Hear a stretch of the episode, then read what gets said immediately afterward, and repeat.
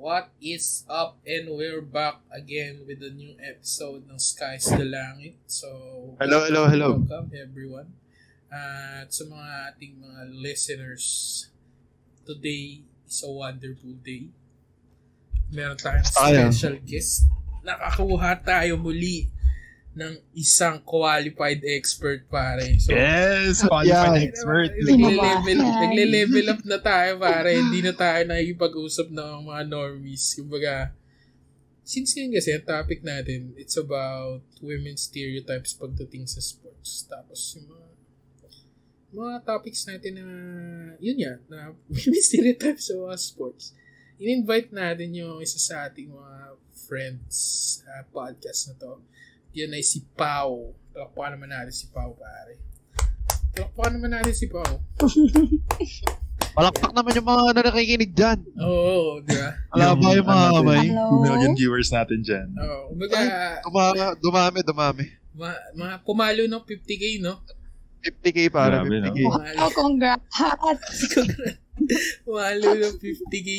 So, yun nga. Ah, ito na si Pau. Ah, I think, para malaman nila kung qualified expert ka talaga, bigyan mo naman kami ng intro kung sino ka at ano yung ginagawa mo.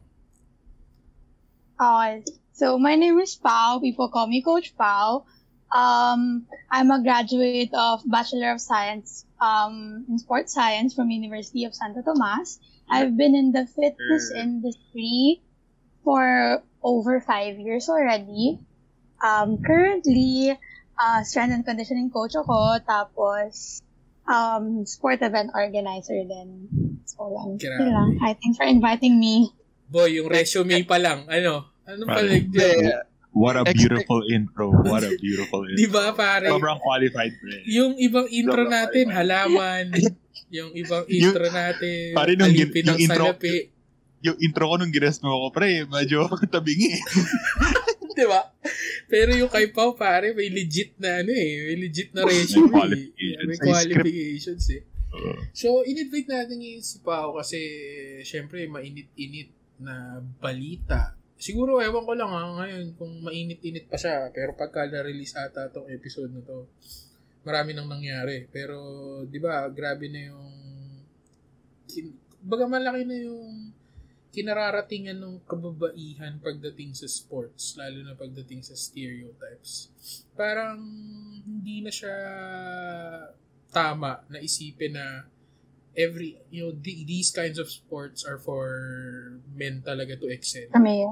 Uh, so, parang ano na siya, parang naging tawag dito, naging level na sila ng women. Kasi, for example, in the Olympics, di ba, nag-champion na si Heidi Lim sa weightlifting. Siya yung kauna-una. Champion ba? Siya yung kauna-una. Oh, pare, siya yung kauna-una gold medalist, pare. Joke lang, pre. Siya yung kauna-una gold medalist. Malay mo if like mag-air mag-air yung podcast, mag-air yung podcast, manalo na rin yung boxer. Oo, di ba? Paano Yes. manalo? So, Oo. meron na tayong two Yes. gold medals, di ba? Pero for sure, meron na tayong silver or gold. Di ba? So, Mhm. parang, ang Oo. laki na nung, di- ang laki na nung, ano, ah, grabe ah, imaginein mo, sobrang laki nun dahil unang-unang gold for the Philippines came from a woman, di ba? So, Because grab, because given like yung stereotype na binibigay ng like, for example, yung mga old Filipinos, para sa kanila is women are basically weaker than men. Yan alam mo yun, yung stereotype ah, na yan. tama, tama. Yes. Yung pagkaka-gold ni Heidi Lim, parang talagang It's all hard work, man. niya. Pinak-over niya yung Oo, ano talaga yung totally. stereotype na yun. So, Grabe, so, sobrang Lalo na weightlifting. Oo, Yes, weightlifting, yes. Yes. Yung first gold natin. nga, nahirapan na ako buhatin sarili ko. Pero siya, nag-gold pa siya. Pare, di ba? Grabe. So, eh, dito si Pa, parang, sige, ah, bigyan mo kami ng insights pagdating sa ganyan. Kasi, pa, pare, si Pao nakikita ko yung mga IG stories niya. Nakikita ko yung mga sessions niya. Pare, iba to si Pao, pare, nagpa-powerlifting to. Iba yun eh, di ba? Paki-explain niya, Pao, ano yung difference ng powerlifting sa weightlifting? Yung, yung lifts, so first of all, ano yung mga lifts, nung, yung different lifts. So sa powerlifting kasi we have the three lifts. It's called the squat, the bench, and the deadlift, the three basic lifts. Pagdating sa weightlifting, yun nga yung um, kay Hidilin, like clean and jerk, and then yung snatch. Yun yung event niya. So kami, parang um, yung sa amin is uh, pressing, pulling, Mm. pushing. Okay. Yung kay Hidalin parang it's a combination of every of all the disciplines. So, mas mas intense yung Mas- kaya Heidelin, ganun? Mas in um once ko lang kasi na-try yung ano eh, yung yung lift na ginawa niya. Mas ano, mas technical. Mm. Mas technical yung mga techniques niya ta- compared to ano to powerlifting. Pero it's ano eh, it's a div- mag, magkaibang bagay kasi yung dalawa. So hindi mo masasabing pare. Hindi, hindi sila yung talagang technically parehas. Gets Mm. ba? Ayun pare, Mhm. kasi So, sobrang... ang, mag, ang ma-explain ko lang is yung perspective ko with with Mm. powerlifting. Tama naman. Oo, sa bagay. Kasi para isipin mo, kagaya ng sabi ni Pao na sa powerlifting, pare, konti lang kilala kong tao na gaganon. Tapos yung kilala ko pang tao, si Pao, tapos babae pa siya. Gets mo ba? Parang putigan. Wala naman ako ipakilala na nagpa-powerlifting. May kilala ako mga nag-gym. Oo. Pero yung talagang doing powerlifting in practice, ano si Pao lang naman yung kilala ko ganun, tol. Di ba? Pero ano, ah, pero um, maganda maganda na ngayon kasi marami nag-grow na yung sport. Like Mhm. yung nagkaroon kami ng recent event for powerlifting, mas marami na yung mga novice na sumali compared dun sa ano, yung mga usual athletes na talaga. And hindi nyo kasi siguro nakikita, pero may may group kasi sa Facebook. Ang pangalan niya is Strong Girls Club. So technically girls lang yung makapasok doon. Magugulat ka na marami talagang girls na yung nag-lift ngayon. Lalo na dadami yan ang since dami nanalo si Fidelin eh. Mm. Oo. Pero yung sa TikTok ngayon, ano, hindi mostly nag-lift yung nakikita ko. So, ano, May dun, isang ko dun, na follow, nag, ano siya, nagko-compete siya si ano. Wait lang, I forgot her name. Let me just search for it real quick. So, yun nga, continue your So story, yun, sorry. habang hinahanap ni Gab yun, at tanong ko lang pa, bakit dyan ka napunta? Kasi sports science, di ba tinapos mo UST? Tama ba? yeah, pag sports science, Yeah, dito ka talaga Pero ang dami mong pwedeng Oo. i-focus, pero bakit doon ka sa, parang bakit ka nag-powerlifting, tas coaching for, I mean, gets ko kung bakit ka Ako. magko-coaching, pero bakit powerlifting? Kasi para siyang demand nung work ko. Kasi yung kung saan ako nag-work ngayon, hindi ko na sabihin yung company. For ano lang. For Anonymity. formality sake, yeah, formality sake na rin. Um, yung, yung company kasi na ako sa nag-work ako, nag-specialize talaga yun with powerlifting. Mm. So technically, nung hinire nila ako back in 2019, I don't have like history of powerlifting. Mm. Like wala akong alam sa sport, wala akong alam sa coaching nun. Parang te- napag-aralan ko na lang siya kasi lahat ng tao, lahat ng ka-work ko, nagpo-powerlift. Mm. And ang ang binigay rin nila kasi sa akin na ano is mag-try ka mag-join ng meet para alam mo yung feeling, alam mo rin kung paano mo siya ituturo dun sa clients mo, which is true. Mm. Na hindi mo hindi mo mafe-feel, hindi mo mafe-feel kung anong feeling ng isang powerlifter kung hindi ka naging powerlifter. Hindi siya ma- hindi siya hindi mo siya matututunan ng book base lang or yung mga pinapanood mo Tama, online tama. kailangan first hand mo talaga siya ma-experience. Ma-experience mo kung gaano kahirap yung training. And then, fun fact then, is nag-join ako ng first powerlifting meet ko after having a serious low back injury. So, parang five months ata yung, ano, five months ata yung prep ko noon before my first meet. Ah, sorry, wait lang. Yung meet, para siyang ano, competition, ganun. Competition.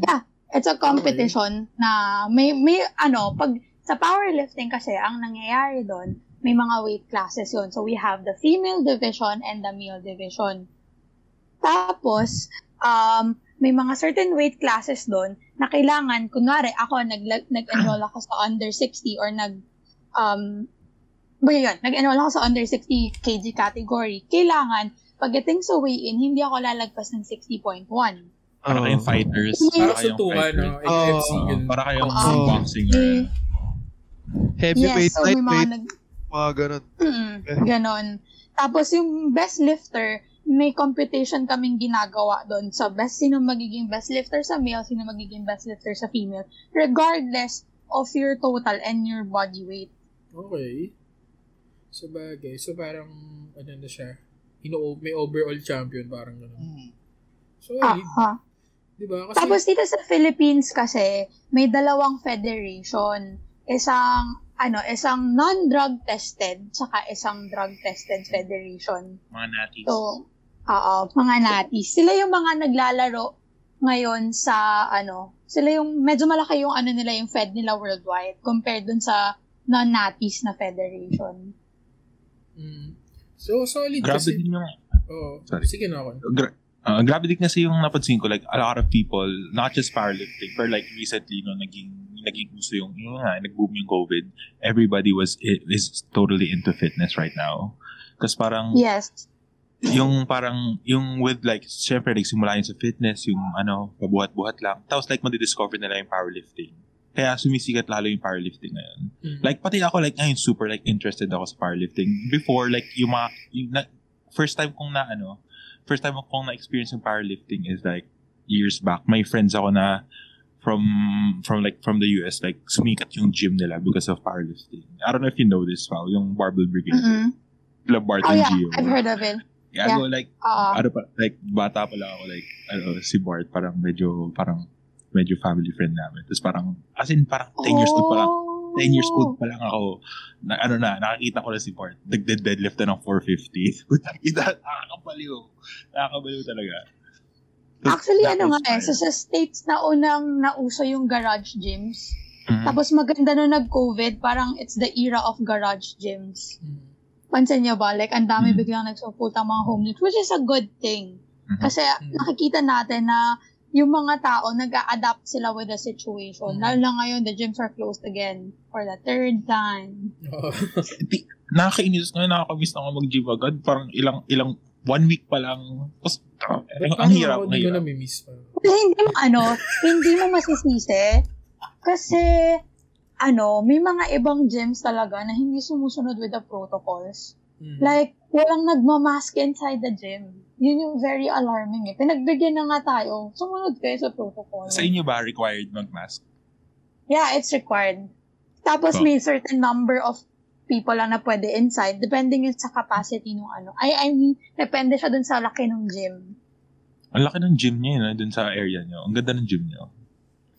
Yeah, thank you. Ma- How much yung ano dun? Yung, ano dun, yung annual fee, ay, annual fee, monthly fee niya. The monthly fee is 2,500 if I'm mistaken. I Sino don't know if, hindi lang ako familiar. na Not rin bad. natin. Para ma-promote na rin natin. Baka pwedeng... Baka maging sponsor tayo. Baka, baka ma-sponsoran tayo ng gym ni Pao. Baka pwede naman. Oo, baka pwede na natin banggitin. Yung potential sponsor. Ay, wala. Wala lang. Di, baka, an- ah, yeah. Okay, sige. So, I work with Kinetics Lab. Ano? I work with Kinetics Lab. Yun, kinetics. So, ang branch namin ngayon is at Podium, the Podium Mall. So, I work there as a freelance coach. Dati ako nasa Techno Hub. Kinetics Lab, baka naman. Mag-gym ako para sa inyo, pare. Mag-gym ako, tol, para sa inyo. Yeah, it's the best strength facility in the metro. So, if gusto niyo talaga ng strength training, andun talaga yung magagandang equipment. Alam niyo, pare, na-experience ko first hand yung pag ko, pagko-coach ni Pao. ah, Kasi sa totoo lang, tol. Siya na yung nag-reach out sa akin. Nasabi niya, Bert, maybe it's time. It's time. It's time. Ay. Kasi diba, ano, prevention is better than cure. Oo, you, pare. you guys know that. Oo. diba? Una parang na nag-post lang sa- nag-post lang ako ng picture nun, ewan ko kung Facebook ba or Instagram, tapos parang nag-PM siya sa akin, Bert, ano, meron akong, ano, baka gusto mo try, mag-gym tayo dito sa area na to. Pare, naalala ko yun sa may Morato pa yun, pare. Share ko lang yung experience ko with coach. Morato? Oh, Sa Morato kayo? Sa tapat ng Sa tapat, GMA. sa tapat ng GMA. Ino, Yung snap. inuman lang yung alam ko sa Moro to ah. Ba't ng GMA? Sa may Rombab, Yung yung sa taas ng romantic baboy. Ah! Ah, okay. Ah, alam yung taas ng romantic baboy. Yeah, yun, dun yung first job Pa- ko. pare, pumunta ako dun, tol. Sabi ko, sige, fine. Ano naman mawawala sa akin kung tatry ko? So, ah mag-share lang ako ng story ng one-on-one session ko with Coach Pau. pare, syempre, ano eh, ah kumbaga, pag pupunta ako dun, optimistic ako kasi parang nasa isip ko kagad, okay, fine, baka maybe it's time. Kailangan ko nang baguhin yung lifestyle ko dahil lumalaki na ako ng lumalaki. So, punta ako dun, doon si Pao. Okay naman, maganda yung gym. Goods lang. Tapos nag-start na Mas kami, maganda pare. yung ngayon. Yun nga eh, hindi ko pa napupuntahan kasi hindi ko sure kung, ewan ko ah. Nakita ko na yun, pare. Tek, tek, ay, kinetics at podium. ah, Nakita ko yun. So pare, ayun, di ba? Solid nga doon, pre. Nag-start kami tol, cardio. So, nag-start kami ng cardio pa. Ay, hindi, stretching. Pare, sa totoo lang, stretching. Stretching Mo- kami it's mobility. It's called Oh, mobility, and mobility. So, binigyan niya ako ng tubo. Ano ba yun? Tubo. Sabi niya, ano Bert, ah, i-roll yung mo pipe na orange. Ay na pare, hirap na Ay, hirap na yung kagad ano, ako. oh, Kahit Eh, umuwi ka na. Hirap na Uwi hirap ka. na ako kasi hindi ko mabala, hindi ko makarga yung sarili ko, hindi ko mabalanse. Yung sa puwet part, yung papahulungin mo sa hamstring mo, yung. Tapos Foam Parang roller This- ba? yan? yun sa puwet. Yeah, foam roller. nanginginig na Dude. yung braso ko, boy. Nakita parang naging pole ang foam roller. Basta parang, ako, Diba? baka siya na foam na parang pipe, parang gano'n. Tapos ginugulong ko sa bilog yun eh. bin, ginugulong ko sa binti ko, tapos naka, ano, kailangan ko angat yung sarili ko kasi igugulong ko nga eh. Tapos kinakabahan ako, baka mabasag ko man lang, mapunit ko yung foam roller, parang ganun.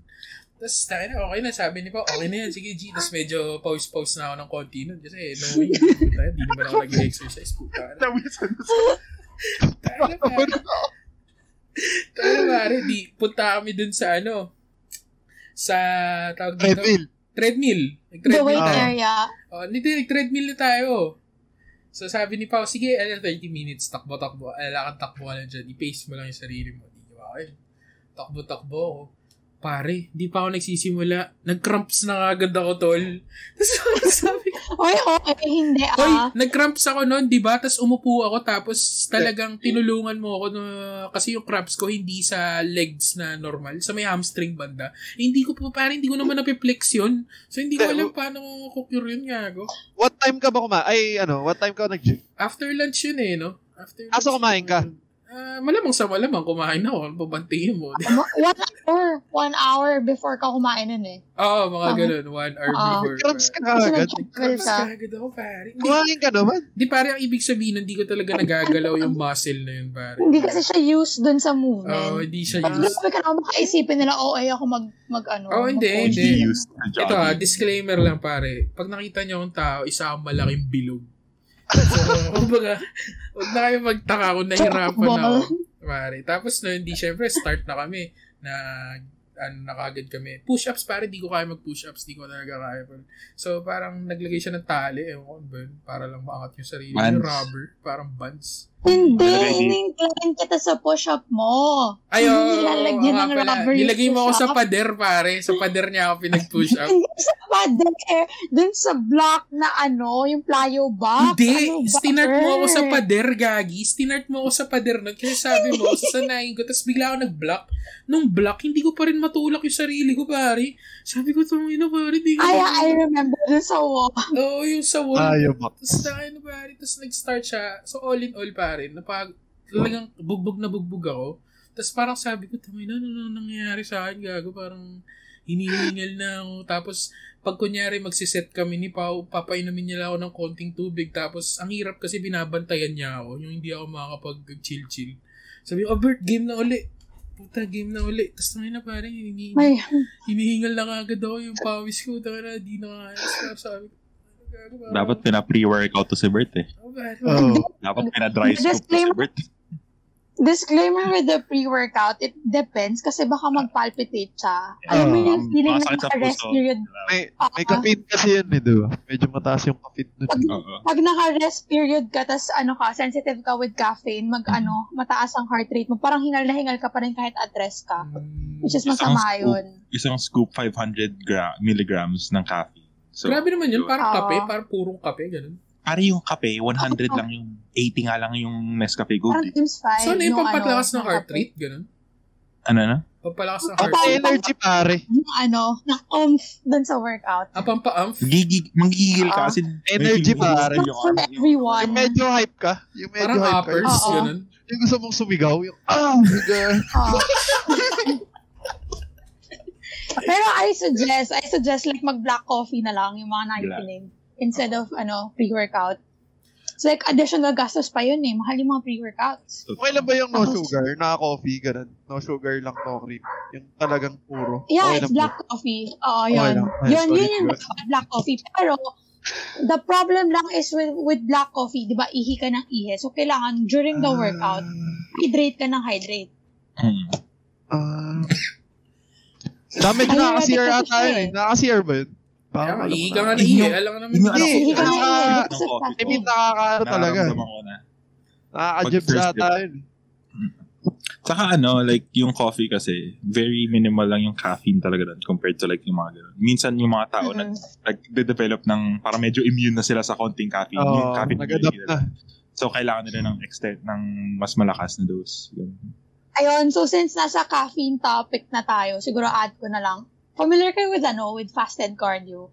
Mhm. Like, uso din yun. Oo. Diba? Parang sinabi nila mas mas papayat ka daw Mhm. pag nag-fasted cardio ka. Pero if you're gonna ask me or other fitness coaches, um, it's better na rin na mag, ano ka, kumain ka na lang. Kasi it's the same thing eh. Same lang naman yung mababurn mo ng calories. Oo. With fasted and kumain, at least pag kumain ka, meron kang source of energy which is your carbs, diba? Hindi, it gives like a false sense of weight loss kasi pag Mhm. fasted cardio, sa umaga kasi pinakapayat Wala. tapos mag-cardio ka, lalong bababa. Oo. Pero di na alam kung mag-hydrate ka, babalik lang din yun. Pabalik yung water, water weight. Pero. Um, if you want to weigh in yourself, siguro para malaman mo if like nagkakaroon ka ng weight loss, you weigh in every morning, tapos, di ba, i-weigh in mo siya every day. Kunin mo yung average per seven days. Tapos yun, Ah. doon mo makikita, average per, um, every seven days, i-average, eh, seven day, i-average mo siya. Tapos doon mo makikita kung talagang bumababa ka. Kasi each day talaga, it's normal na your weight is fluctuating. Mhm. So, hindi yung parang kunyari, first day, nabawas akong 5 pounds. The next day, nadagdagan akong 1 pound. So, parang feeling ko tumaba Hindi, ako. actually ano, maganda rin yung natatrack mo siya everyday kasi para nakikita mo kung sa ano yung nagkakos ng weight gain mo. Mhm. So, syempre, mababacktrack mo yung kinain mo eh. Tapos, ano yung nagkakos ng pag-lose ng weight mo. Okay din na mag-track ka everyday. Oh, Oo. ayun, yes. Kasi baka may mga, sa mga nakikinig, baka pagkatapos ng Samji, tsaka sila mag-wait. Oh, Diba? Parang, magsasamgyup kayo. To. Oo. Oo. pag samgyup mo na, mang inasal, tsaka magkikilo, talagang medyo bomba yun. Tapos Yung yung ano rin, Sa ano, may isang Yung- myth, may isang myth din with fitness na, 'di ba, sabi nila babawi sila ng kain after e- after Oh. Yeah, workout. yeah, yeah. Yun. It's not true na maglo-lose ka rin ng weight kasi sabi mo nang, ay, napawis ko naman to. Kasi technically, binalik mo rin yung calories na biner- binurn mo. Kasi parang Baka nga yung concept nun, di ba, yung kunyari, ah, mainit-init pa yung katawan ko, nagbo-burn pa siya. So, yung kakainin ko, Oo. ibo-burn niya kagad. Di ba yun yung Burn concept ka nun? lang din. Oo. So, hindi Oo, totoo yun. pero hindi dapat yung sobrang dami, yung surplus, calorie surplus, Oo. hindi dapat ganun. Kailangan at, a maintenance calorie or parang recovery lang yung kaka, um, recovery meal mo yung kakainin mo after the workout for muscle building din. I'll, I'll share ko lang. Alam ko kasi ano rin, pag kumain ka, yung digestion nun. Alam ko nakaka, nagbo-burn yun eh. May calorie din na ata na binaburn yun. Yung to digest the food. Ang na binabasa lang ako na Yes. ganun. Hindi ko alam kung Parang kunyari, kumain ka ng kumain ka ng 1,000 calorie, parang 100 calorie doon is the process to burn that 1,000 Uh, yeah. calorie. Parang ganun eh. at rest kasi, ang tao kasi may BMR yan. Like at rest tayo, nagbo-burn pa rin Basal tayo. metabolic. uh, nag, nagbo-burn pa rin tayo ng calories. Like, for example, ako, I'm 237 pounds. Yung BMR ko is like 2,200, 2,300 calories at rest. Kasi nakahiga lang ako, humihinga lang ako. Nagbo-burn ako ng calories. So, ang yung education ngayon sa weight loss is parang ano, yung caloric deficit, yung uso ngayon. Yes. And like, which is true, which is true naman. Na ano, dapat para mag-minus ka lang ng konti dun sa BMR mo, doon ka mag-workout. Doon, doon ka Oh. mag-lose talaga ng fat, not necessarily weight. And, Yeah. So, Sig- yun, siguro ano, define na lang din natin in terms ah, for the your li- for the listener. So we have three eh. Um uh, ca- ay, sorry, calorie deficit and then calorie surplus. So yung surplus na sinasabi is um mataas yung calorie intake mo pero mababa yung calorie expenditure, yung yung gumagalaw ka activity mo. hmm. Yung calorie deficit naman as what Gab said a while ago, yun naman yung uh, mataas yung activity mo tapos mababa lang yung calorie in mo. So, Okay. kung, if you are trying to lose weight, um, lahat naman ng mga usong diet ngayon, like yung keto, vegetarian diet, or all the likes, Intermittent. effective siya. Intermittent, yeah. Effective siya kasi lahat ng yun may calorie deficit. uh, yun lang talaga yan. Okay. Mm. So, sige pa, gusto ko lang din magtanong kasi syempre, parang ito na ata yung wake-up call pa.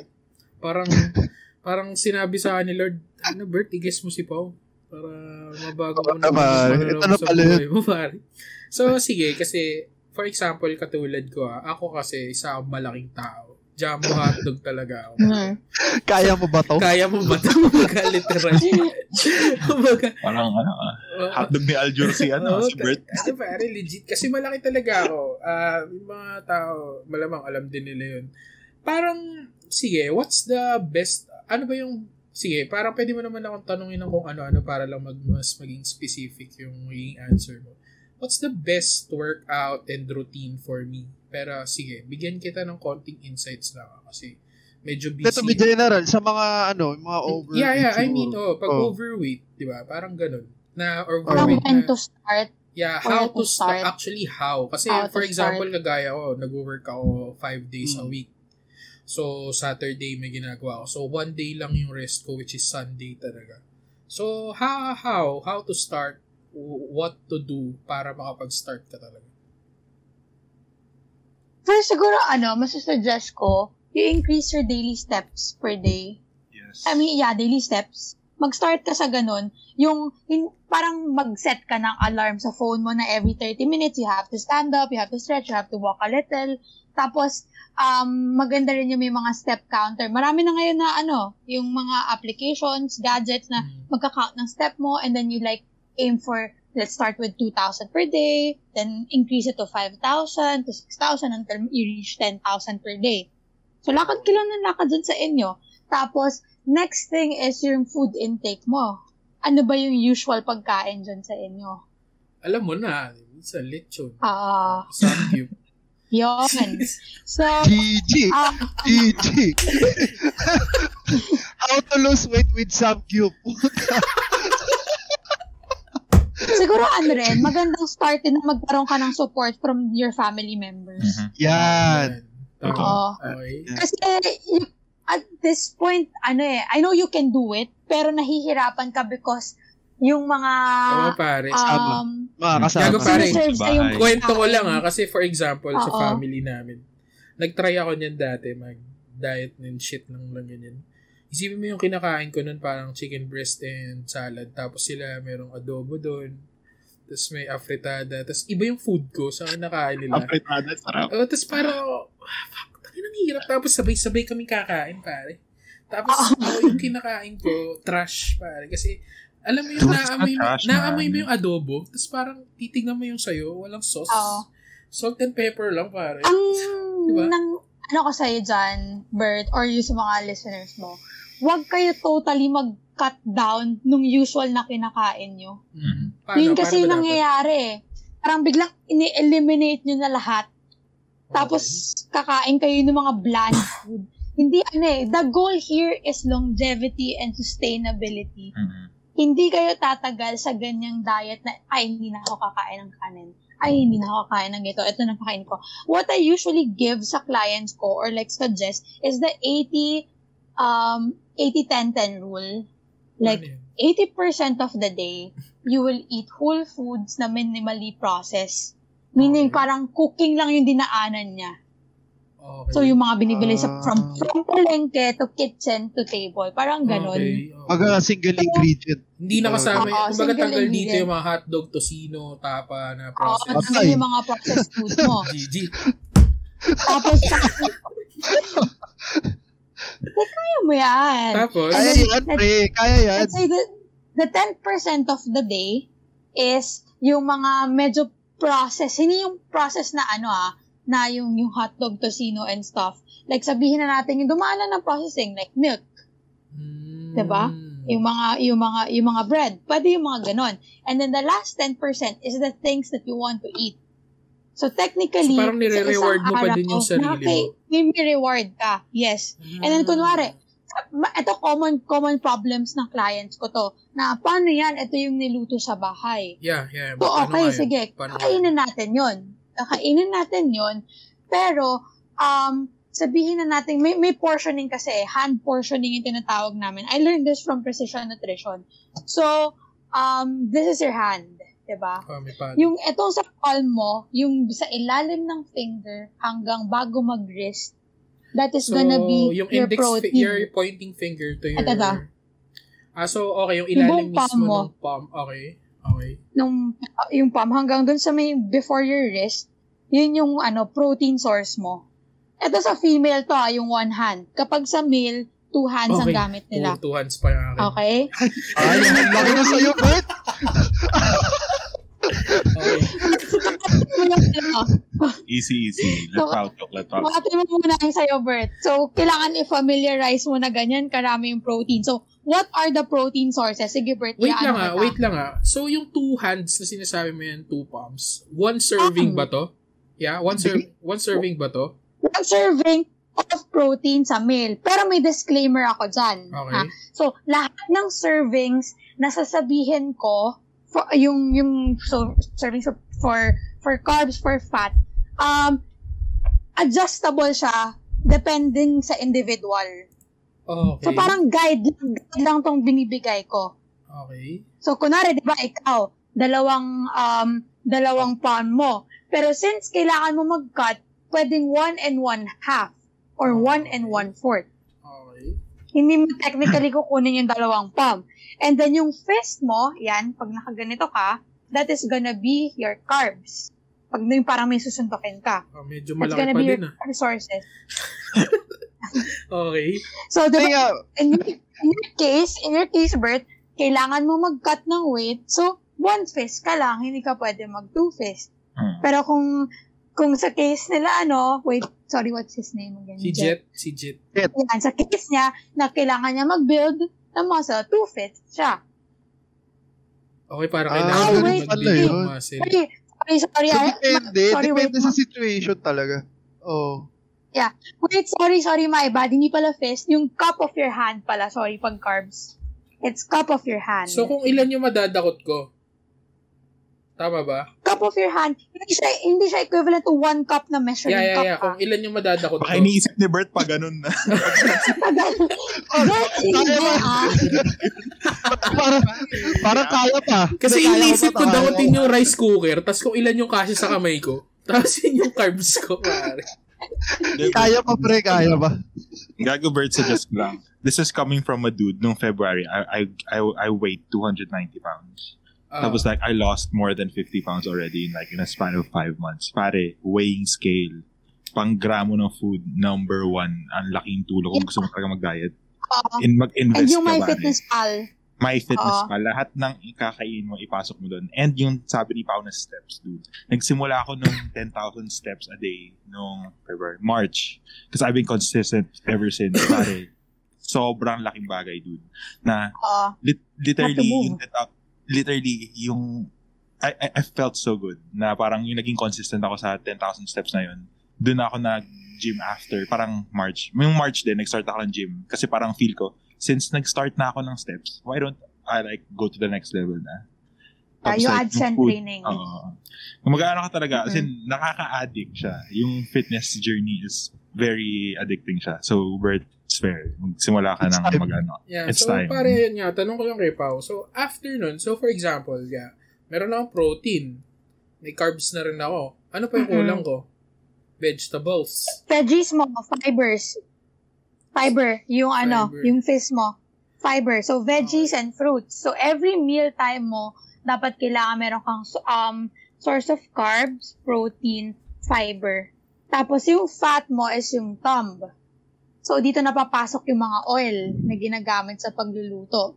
So, kailangan dyan sa house nyo, may onting changes silang gagawin. For example na lang, dito sa bahay namin, hindi hindi kami gumagamit ng MSG Mm. or any magic syrup, any pampasarap na ganun. Tapos, the other switch din na ginawa namin dito sa bahay, hindi na sila nag-white rice. Like, years na. We've switched to brown rice na. So, parang, kahit yung ano, kahit yung dad ko, yung mom ko, yun na rin yung kinakain nila. Like, nasanay na sila. So, kung kunwari, hindi ka matulungan ng family mo, ikaw yung tumulong sa kanila, ikaw yung mag-educate sa kanila. Mm. Hirap pa Kasi naman it's a team, pare. it's a teamwork eh. Eh, It's a teamwork sa bahay. Ano, yung, yung ganyang mindset din, oo. na hindi mo pa tinatry, mahirap na. Pare. Yun din yung Alam mo problem eh. bakit mahirap, tol? Pare, every month may bagong sakong, may bagong sako, tapos galing Mindoro, sampung white rice yun. Parang, Okay lang naman yung white rice. Ano, No? okay Actually, naman lang. portion control lang. Oo, talaga. portion control. Ito Pero ah, like, Moderation, pare. Yeah. with Size ano, lang. start with small changes. yeah, so yun nga, parang nasabi na rin ni Pao. So, mindset lang din. Kasi, sige, para ma-share ko na lang din. Focus, Ba- focus baka goal. kasi may ano eh, baka, may nakaka-relate sa akin or what. Or ewan ko, puta na, hindi ko alam kung may nakaka-relate pa sa akin. Mamaya, may Meron, pre. Meron yan. May Yeah, mag-opinion maraming ako, pero sa'yo. bullshit. Ewan ko na lang, di ba, no? So, Ay, iba, iba ang podcast na to. okay, pare, sige, sige, sige. Akin kasi, pare, ah, just, ako, nakaka-relate ako sa'yo, dude. Yeah, yeah, big just to din. share lang. ako parang just to share, uh, I always wanted to do this, pero ah nahihirapan ako in a sense na tamad kasi ako eh. So, to be honest, tamad akong tao. So, for example, uh, I work five days a week. When I get the chance to rest, I rest immediately. Then wala na akong time. So, for example, mag-work ako, uh, during my work days, um, bababa lang ako isang beses. Doon na ako kukuha ng food. Yun na yung food ko for the rest of the day. Kasi, um, very toxic. Kailangan ko nakafocus sa work dahil update siya eh. So, hindi siya yung pwedeng iwanan ko saglit.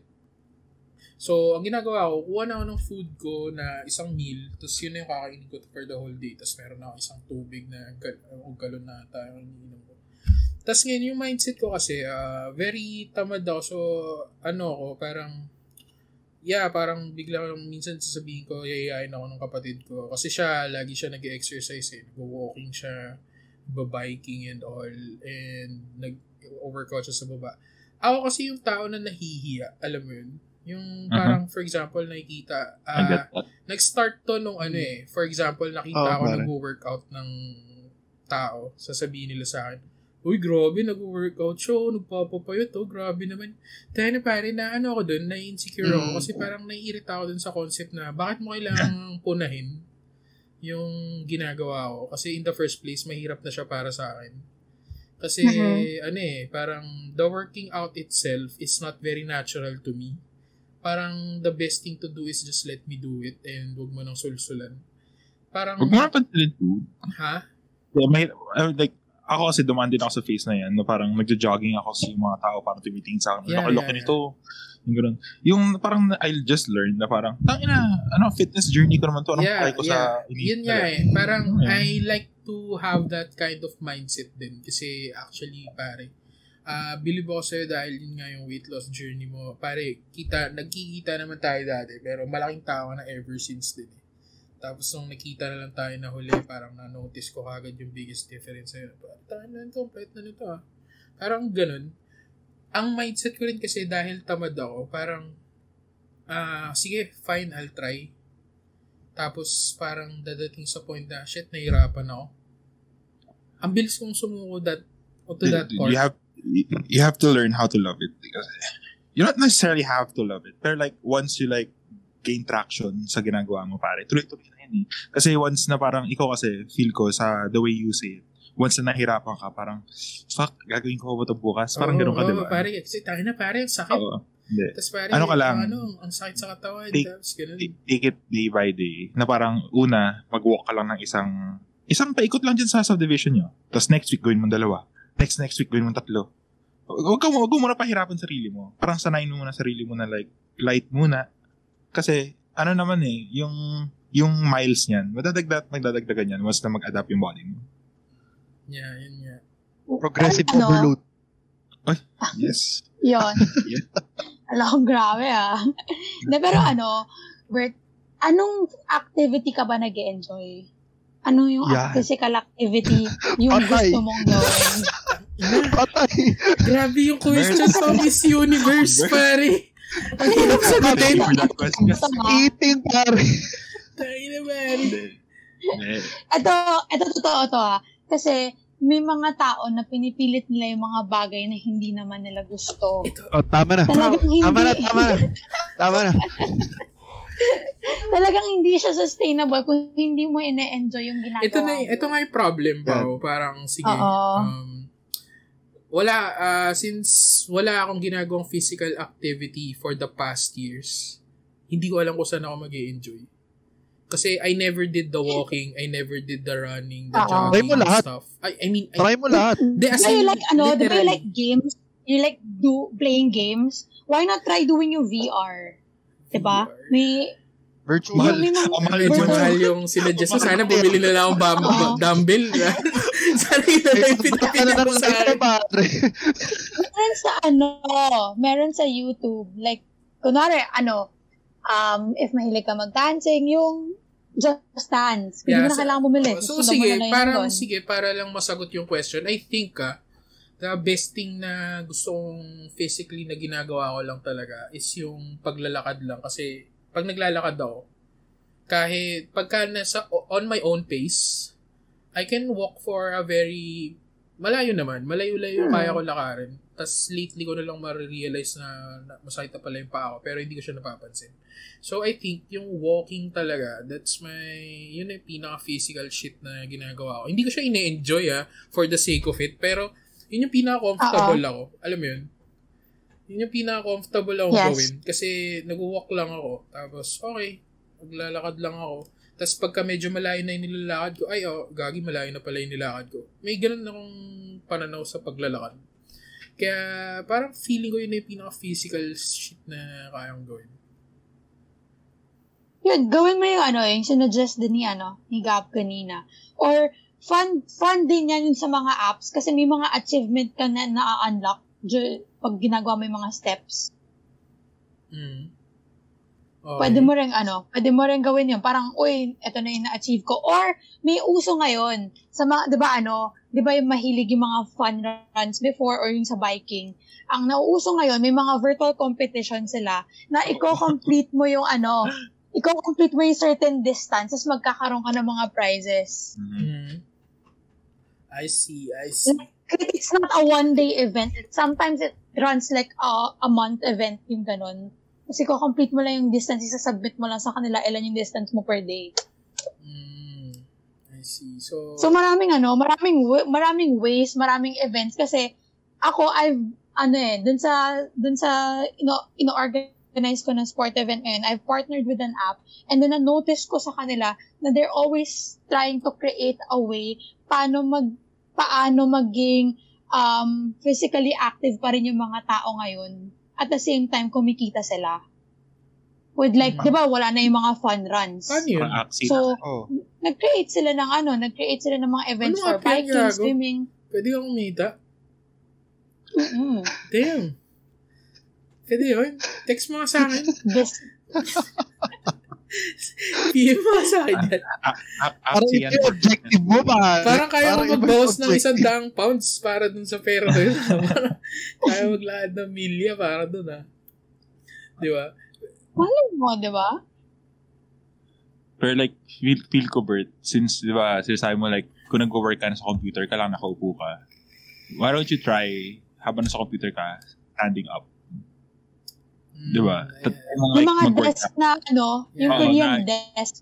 Yeah, I think Na naangat. mechanical shit Ah, it will na really depend Oo. kasi ah, limited yung resources ko. Pero what I think I could do is what I suggest to myself.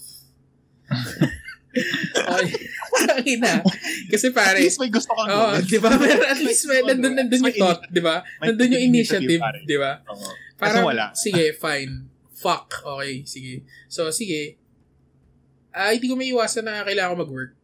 Dahil nakaupo. Dahil tayo na mababa yung upuan ko, mababa yung desk ko. Baka, what I can do is, I can walk for laps every morning or every after my work. But, uh, para Yes, under my yes. own pace na lang. Kasi, for example, if hectic yung umaga, sa gabi ako maglalakad. Eh, feeling ko chill lang yung morning ko bago ako maligo. I'ma walk some laps. Yes. Tapos, at least yun lang. Tapos, work na ako ulit. Tapos, uh, I think yung take ko kasi kay Pao, uh, when you do stuff, you don't have to force it. So, yeah, Yeah. parang yun yung biggest tip na... You have to enjoy it. Yeah. Kasi, hindi, hin- ano eh, um, nasanay, uh, nasanay ako dun sa concept na tayo na kailangan magpupayat. So, ito yung gagawin mo. So, itong mga gagawin mo na to, hindi ka sanay dito sa gagawin na to, and hindi mo alam kung tama yung ginagawa mo. So, parang pinupush mo yung sarili mo na gawin yung stuff na yun na hindi ka comfortable. Parang nagiging mas mahirap siya eh. So, gusto ko yung take na, okay, sige, kung Oo. kaya mo lang maglakad. Parang cheer sa'yo yung exercise pag Oo. ganun. Parang, okay, sige, kaya mo Hindi siya maglakad. habit. Maglakad ka lang. Parang ganun. Oo. Hindi yung, ay, mag-crunches ka ng ganito everyday. You have to do Yeah. push-ups. You have to do jumping jacks. The, the goal kasi here is to increase your activities of daily living. Hmm. So like if you're, kahit magduha, maggawa ka lang ng chores, it's a form of physical activity basta as long as you are moving. That's the goal. Kailangan lang gumalaw ka, tumayo ka sa upuan mo. Mm. Yeah, so yun yung... Meron, meron yung ano pre, di ba yung pag nakaupo sa mga office, sa share, share ko lang yung mga parang katulad mo yung, meron ata yung parang nakabike sa ilalim ng ano, ng table nila. Oh, pre, nakita ko ganun. Solid, pre. Kahit Wow. nag-work sila, parang pumipedal sila. So, share ko lang, ah, available yan sa Shopee. Ay, So, yes. Shopee, yung pare, napakalupit mo, Jet. Ang ganda ng segue mo, si Jet. papalakpa kita. Speaking of Use Shopee, the link. Ah, ano, ano ba? Ano ba meron sa Shopee? Ano ba meron sa pare, Shopee? yung Shopee kasi pare is an affiliate partner ng Skies de la Amin podcast. Yan. Yan. So, yung podcast namin, isa lang to maliit na, ito yung venting season, eh, venting program namin eh. Kumbaga, to support our podcast, what you can do is click the link below and do your shopping. So, copy-paste, uh, kung hindi naman makalink, copy-paste nyo lang yung link na yun, lagay nyo sa browser, then, ide-direct niya kayo kay Shopee. You just do your normal shopping, then pagka may successful checkout kayo, meron kaming some type of commission and yun yung makakatulong sa amin to further improve and continue this podcast. So, Yes. gusto nyo pa makarinig ng mga, ewan ko, mga stuff na may kwenta at walang kwenta, hindi pa ng mga magagandang insights at hindi, just click the link below or copy and paste it, then just do your shopping, and yun. Salamat, Okay. Shopee. Salamat, Thank Shopee. Thank so, you, Kuya question, may question ako kay Pao regarding powerlifting. Okay, go. So, ano, So- like, ano, ano yung, kasi ngayon, sobrang, like, yung nga, uso yung fitness and shit. So, para sa'yo, ano yung benefits ng powerlifting? Kasi like, you're in powerlifting, you build overall strength and everything. Ano yung, ano, ano yung advantages ng powerlifting sa other types of like, you know, bodybuilding lang? Typical ganun. exercises. Mm. Ano advantages ng powerlifting for you? For me, ano, first is discipline. Mhm. Kasi, ito ah, discipline na pag, pagbigay pa lang ng time. Kasi, yung usual powerlifting training namin, um, it la- minim, minimum time na yung one hour. Tapos, we last like three hours. So, kailangan mo maglaan ng time doon. Tagal. Tapos, kasi, Haba. yeah, when, when we train, kunwari yung program namin, yung squat pa lang, or like one lift pa lang, tumatagal na siya ng one hour. Kasi matagal yung ano, matagal yung rest period Mm, namin. Tapos, the next is ano, ang na-notice ko lang din is yung mind conditioning. Mhm. Kasi minsan, dumadating na pag hindi mo nalilift, na parang, gets mo naman yung technique, bakit ayaw umangat, bakit ganito, bakit ganyan. ka na. Nanginginig ka na. Oo, ang dami kong, ang dami kong, ang dami kong ganon. Like, share ko lang din yung experience ko. One week before my first competition, ayaw umakyat nung certain weight sa akin, nung 105. Ayaw niyang umakyat sa deadlift ko. Tapos, nagulat na lang ako, sobrang frustrated ko nun, na halos mangiyak-ngiyak na ako sa training. Kasi, talo hinahabol ko, meron na lang akong two weeks. Kailangan maangat ko is 110 in two weeks. Tapos surprisingly, pagdating mo dun sa ano sa competition, you just need someone to motivate you. Yeah. And maganda rin kasi yung ano, someone to motivate you. Magugulat ka na, uy, uy, tangin na kaya ko pala yung ano, kaya ko pala yung ganitong numbers, 'di ba? And then other takeaway ko rin na what yung gusto ko rin with powerlifting is the community. Sobrang ganda ng powerlifting community. Sobrang very supportive sila regardless of your team, kung saang team ka nang galing, saan ka nagte-training. Pagdating mo dun sa game, meron at merong tutulong sa'yo. Sipin mo And pare, then, That's beautiful. uh, who knew ah, na yung powerlifting na sobrang basic lang ng concept niya. As in, yung concept nila is just to lift the weight. Pero, Oo. ang dami mong techniques, may proper Yes. mindset, Form. May form. yung mentality mo, yung... Kumbaga, ang dami niyang Ang dami niyang Oo. important factors just to do that. Parang it's You need to have the knowledge as well. Yeah, parang hindi siya yung kunya, para siyang same as other exercises. So for example, if you're going to run, there are specific techniques on how you can run longer and more comfortably. Parang ganun yung powerlifting. Pero ang goal mo lang ha, iangat Mhm. yung weight, di ba? So parang, alam mo yun, na-amaze lang weight, ako dun yeah. sa concept. Kasi hindi siya, kala mo simple. Alam mo Okay. yun? Mm-mm.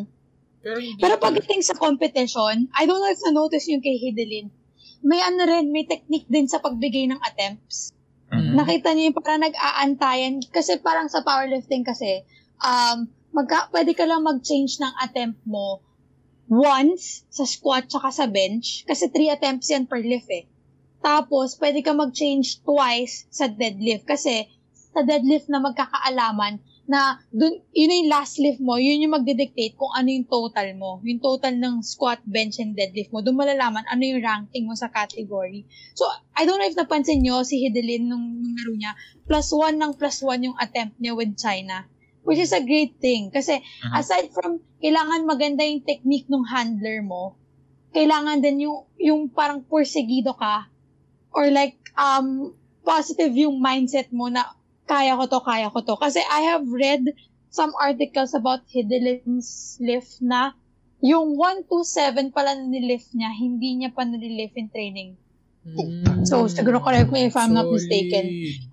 Solid yun, par. Maraming ganong, maraming ganong instances with the competition na minsan ang tingin mo lang, sa, mababa yung tingin mo sa sarili mo na parang pabarya-barya lang yung akyat mo. Pero yung ibang tao, ipupush ka na hindi kaya mo plus 5. Maangat Ah, yeah. mo yung Parang plus 5. Kaya, kaya pala ganun yung reaction niya. No? Na, grabe yung saya niya, yung gulat niya siguro during that So, moment. Oo. Parang, Kasi first time ng- niyang na-lift yun eh. Oh. Oo, impact at may ng ang tagal- ang laking impact ng mental Mentality. awareness. Oo, yung kasi, support, Mm-hmm. pare, grabe yung... di ba meron yung ano, sa USA, yung gymnast ba yun? Yung nag-quit Si dahil Simon parang yung yeah, hindi mental- okay mental yung health. mental health niya. Ah, mental So parang grabe yung impact dun pare. Para sa ganun, di ba? Mm. Ibang klase. So, kaya may lang. mga sports psychologists din. So, pansin niyo dun sa team ni Hidalin, hindi lang basta coach, may sports nutritionist, sports psychology. So, holistic yung approach sa mga athletes. Hindi Mm. lang hindi lang sa gym or sa sa court yung training nila. And maganda rin kasi sa individual sports, coming from someone na naglaro sa team sports, kasi ako before dati team sport ako, kinaganda ng individual sport, ang kalaban mo lang lagi is sarili mo. Plus point Mm. na lang yung mga medals na nakukuha mo. Mm. So, Kasi that, that's the goal. Ang maganda rin sa powerlifting, alam mo yung kahit sabi mong 5 kilo lang yung inangat mo in a span of um 3 months, 6 months, malaking bagay na yun eh. mm. Kasi pinaghirapan mo yun, iba yung mga tweaks na ginawa mo sa programming mo, you have to be smart as well. Ang napansin ko lang na mahirap with yung mga newbies is ano, um, yung, yung pag-gauge sa kakayahan nila. Kasi syempre, nakadepend sila sa coach. Mm. So ako naman, nakikita ko lang na pwede ko makita na, uy, ang bilis niya na lift tong weight na to. Ang pala, on, he- on her end, RPE 10 na siya. It's rate of Mhm. perceived excep- exertion. So, let's say, pag RPE 10 kasi, max out na yon As in, parang hindi na niya kayang umisa pa. Mm. Umisa pang rep. So, sa Kuya PR na niya yan. o PR na niya, sa perspective ko as a coach, ay kaya pa niya umisa pa. Pero sa kanya, ang feeling na pala niya, max out na niya pala yun. So maganda rin na marunong mag-auto-regulate yung athlete or yung, yung client ko na alam mo kung ano yung feeling ng hanggang saan lang yung limitation mo. Mm. Yun din yung very tricky part with powerlifting. And ah, ang sabi rin nila, kaya daw maganda powerlifting, dito ka pwede kumain ng kumain. Okay, Kasi kapag nagda-diet, ako. kasi kapag, kasi kung yung mga, ano, mga powerlifters, Okay. um, malalaki yung build nila. Pero hindi sila yung mataba, ah. Mukha silang mataba, pero pag nakita mo yung tummy nila, muscle yun. Okay, sige. May Kasi dahilan na ako. kailangan mo ng... Oo, yun yung dahilan nila minsan. Kailangan mo kasi ng energy para tumagal dun sa tagal ng training mo. Like, there was Ah. this one time, dun sa ano, there was this one time nung nagpe-prep kami, ang kinakain ko lang was quinoa and then health, basta healthy food. Inaasar ako ng mga workmate ko, ano ba yan? Bakit ako kumakain ng pagkain ng ibon? Hindi mo kailangan yan. Kasi kailangan mong kumain to fuel yourself para tumagal ka dun sa training kasi kapag hindi rin maganda yung nutrition mo, very, very prone ka to injury. Mhm. And kinaganda rin with powerlifting, like parang for me, may silbi ka sa bahay, kaya ako magbuhat ng tubig, kaya ako magbuhat ng ano, pabuhat mo sa akin lahat, buhatin ko yan. Kaya ako buhatin. din yung maganda doon. Feeling ko kaya ako buhatin mo. Feeling ko kaya buhatin mo. Parang butt ka, Bert, ah. Tagal mo na nagbubuhat siguro. Oh, pare, powerlifting, tol. Grabe, yung kutsara niya, napakabigat pag Pagbubuhat sa Dota lang yung ginagawa. Ayun lang talaga eh. Yan. Yan, yan. So, eto ah. Sige. Puta, para maka-transition na tayo sa women sa women ano sa women stereotype. So sinabi na nga ni Pao, 'di ba, nabanggit niya na alam mo 'yun, na pagdating sa bahay, yung mga silbi mo is hindi yung typical women ano, I mean typical women chores. Kasi uh, for example sa bahay namin, uh, yung pagbubuhat ng tubig, it's a it's basically the work It's a male uh, thing. Yeah, it's, It's a, a male guy thing. thing. It's a guy Oo. thing. So, ito kasi s- a little sto- ah, short story lang. Parang si Pao kasi nakilala ko siya high school ba? High school ba? Grade school? Ano ba? high Oo. school ata. no? High school. Yeah, so yung friend, yung boyfriend niya kasi, friend ko siya ever since. Tapos, night times na, ano ah, na, nung summer, uso yung pupunta kang school, tapos magbabasketball kayo, di ba? Naalala niyo yun? Yung, wait, tara, Mm. basket tayo sa Maris. Yung parang ganun. So, Oo. there are a lot, tangin na legit, kala mo taga-Maris. Sige, sige. Sige, sige. so, mga agree lang, pre. mga agree lang. Okay, okay, okay. lang, Sa bagay, sa bagay. So, for example, si, si Pao kasi, very often yung pagkikita namin nun dahil lagi siya kasama ni Laf sa Maris Basketball lang to play basketball. basketball. So, yung kasama namin mag-basketball si Pao, nag-1v1 pa kami. Kami niya, Oo. nagpapa, nagpapanisan kami. Oh, puta na. Hindi, hindi ko alam bakit. Tapos, uh, kami yung magkalaro ng basketball tapos nakikilaro siya dun sa laro namin. So, very odd siya in our eyes kasi una-una sa lahat, boys school tayo. Minsan ka na lang Bakit makakita ng babae. nandun? Yung babae, nagbabasketball pa. na, di ba? So, parang imagine na lang, imagine the fucking moment na tayo na nakakita ko ng babae tapos nagbabasketball. So, very, medyo wild. So, nakilala ko si Pao, hindi siya yung typical girly girl. Alam mo yun? Na, ewan ko, ayaw ko sila i-pagsama-samahin. Ah. Disclaimer lang. Boy, But like, medyo, ano siya, may pagka-manly siya in a way. Na it's nice. Sobrang pili ng mga words. Talaga nagtitiptoe siya. Sana kinakabahan ako, gago. Mamaya. Feelings, nagtitiptoe talaga na- sa marereport na yung ano, Kinakabahan ako, pare. Parang ma- makakancel ako. Unting salita na lang eh. Parang, ano lang ah, baga, ano, si Pao, different siya eh. Basta, i- iba siya. Ah, I mean, para she's like one of the boys, but she's not. Parang, gets kaya niyang gawin yung kaya kong gawin. Ganon, yun na lang yun. Which is somehow very amazing din. Kasi bihira lang naman ako makasama ng ganong klaseng tao. It- it's so weird kasi na ganyan yung mentality ng like for example, tayo kasi galing tayo sa all boys school. So it's like we were brought up in a way na parang yung girls ito lang dapat yung ginagawa.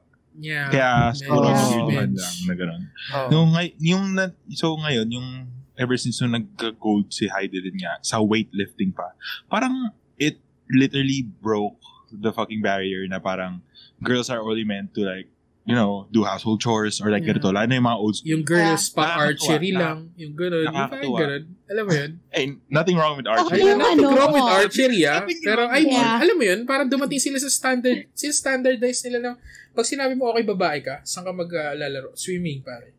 Swimming ka lang. Volleyball ka lang. Baba, Volleyball. Volleyball ba ka lang. Di ba? Ba- babae ba ako para Oh, di ba? Yun nga, eh, di ba? Parang, Swimming. Babae ba?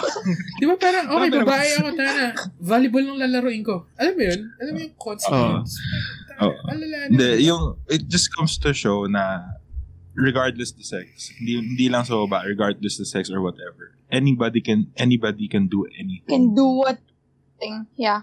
Yeah. Everybody Like, can do ano, ang ang pangit lang kasi with with those things is minsan coming from your family pa. Yeah. Sabihin sa'yo, Oo. sila- True, I grew up, I grew up na gano'n na kababaeng mong tao, yan ang ginagawa mo. Kababaeng mong tao, True, nagbubuhat man. ka. Hindi ka, hindi ka na magkakaanak kakabuhat mo. Ang dami kong... Huli mo, gago. Ano sinabi sa iyo? Di- Sinabi sa You iyo? know, you know what? Sinabi Yeah, sa iyo? for real. Ah. Nagpe-prep, nagpe-prep, nagpe-prep ako for powerlifting. Wala na, wala nang ano na na, puro sermon na lang. Like, minsan nga tinatanong na ako sa work, alam ba ng parents mo na ganyan ginagawa mo? Alam ba na nagbubuhat ka? Minsan sinasabi ko, hindi ko na lang sinasabi kasi alam mo sa sermon na lang ako. Like, tigilan mo na yan. The fact na ang tagal na nila nilaf, ah. Alam mo yun? Alam mo Saka- yun? Tsaka hindi. Ito, ito din kasi yung napansin ko. Kulang sa education, sa knowledge about fitness yung Pilipinas. Yeah, Yung possibly. Philippines, Oh, yung Di ba, Philippines, sobra. Pansinin nyo, sobra. ang Philippines, nagre-revolve lang sa basketball. Mhm. Like ngayon lang, like laking sampal to, sorry for the term ah, laking sampal to sa government na hal, na walang basketball sa sa Hindi sila Olympics qualified. ngayon. Hindi sila qualified. Lahat ng budget na sa basketball, sabihin ko na lang ah, sa ano, dun sa, nung, nung college, nasa ano kayo, nag-intern kasi ako sa ano, sa softball. Like, yung, yung team ko is a winning team. Like, kaya nilang mag-champion. Pero, wala silang ano, Support. wala silang budget. Isipin mo, game nila, kuma, sorry na lang kung, like, edit mo na lang to if, or whatsoever. Game nila, kumakain sila ng mini stop chicken nuggets dun sa bus bago kami pumunta ng Rizal Stadium. Bro. Hey, pero mini-stop, Yun yung masarap pa yung nugget nyo. Masarap yung nuggets Yeah, nyo minsan. Kaya baka naman, baka pwede nyo Karima sponsor. For Alam mo, fitness, alam mo for yung- health. It's not good for you. pa doon. Yeah.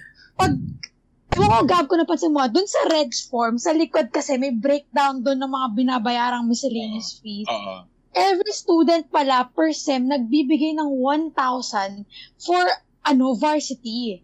Varsity Ah. fund. So, Thank you, Ilan thank you sa students mga na- pinanda ko. Ako dun ah. Thank you sa mga Shoutout pinanda sa. Beda na may miscellaneous fee na, may others fee pa. Shoutout sa Mismo. Beda.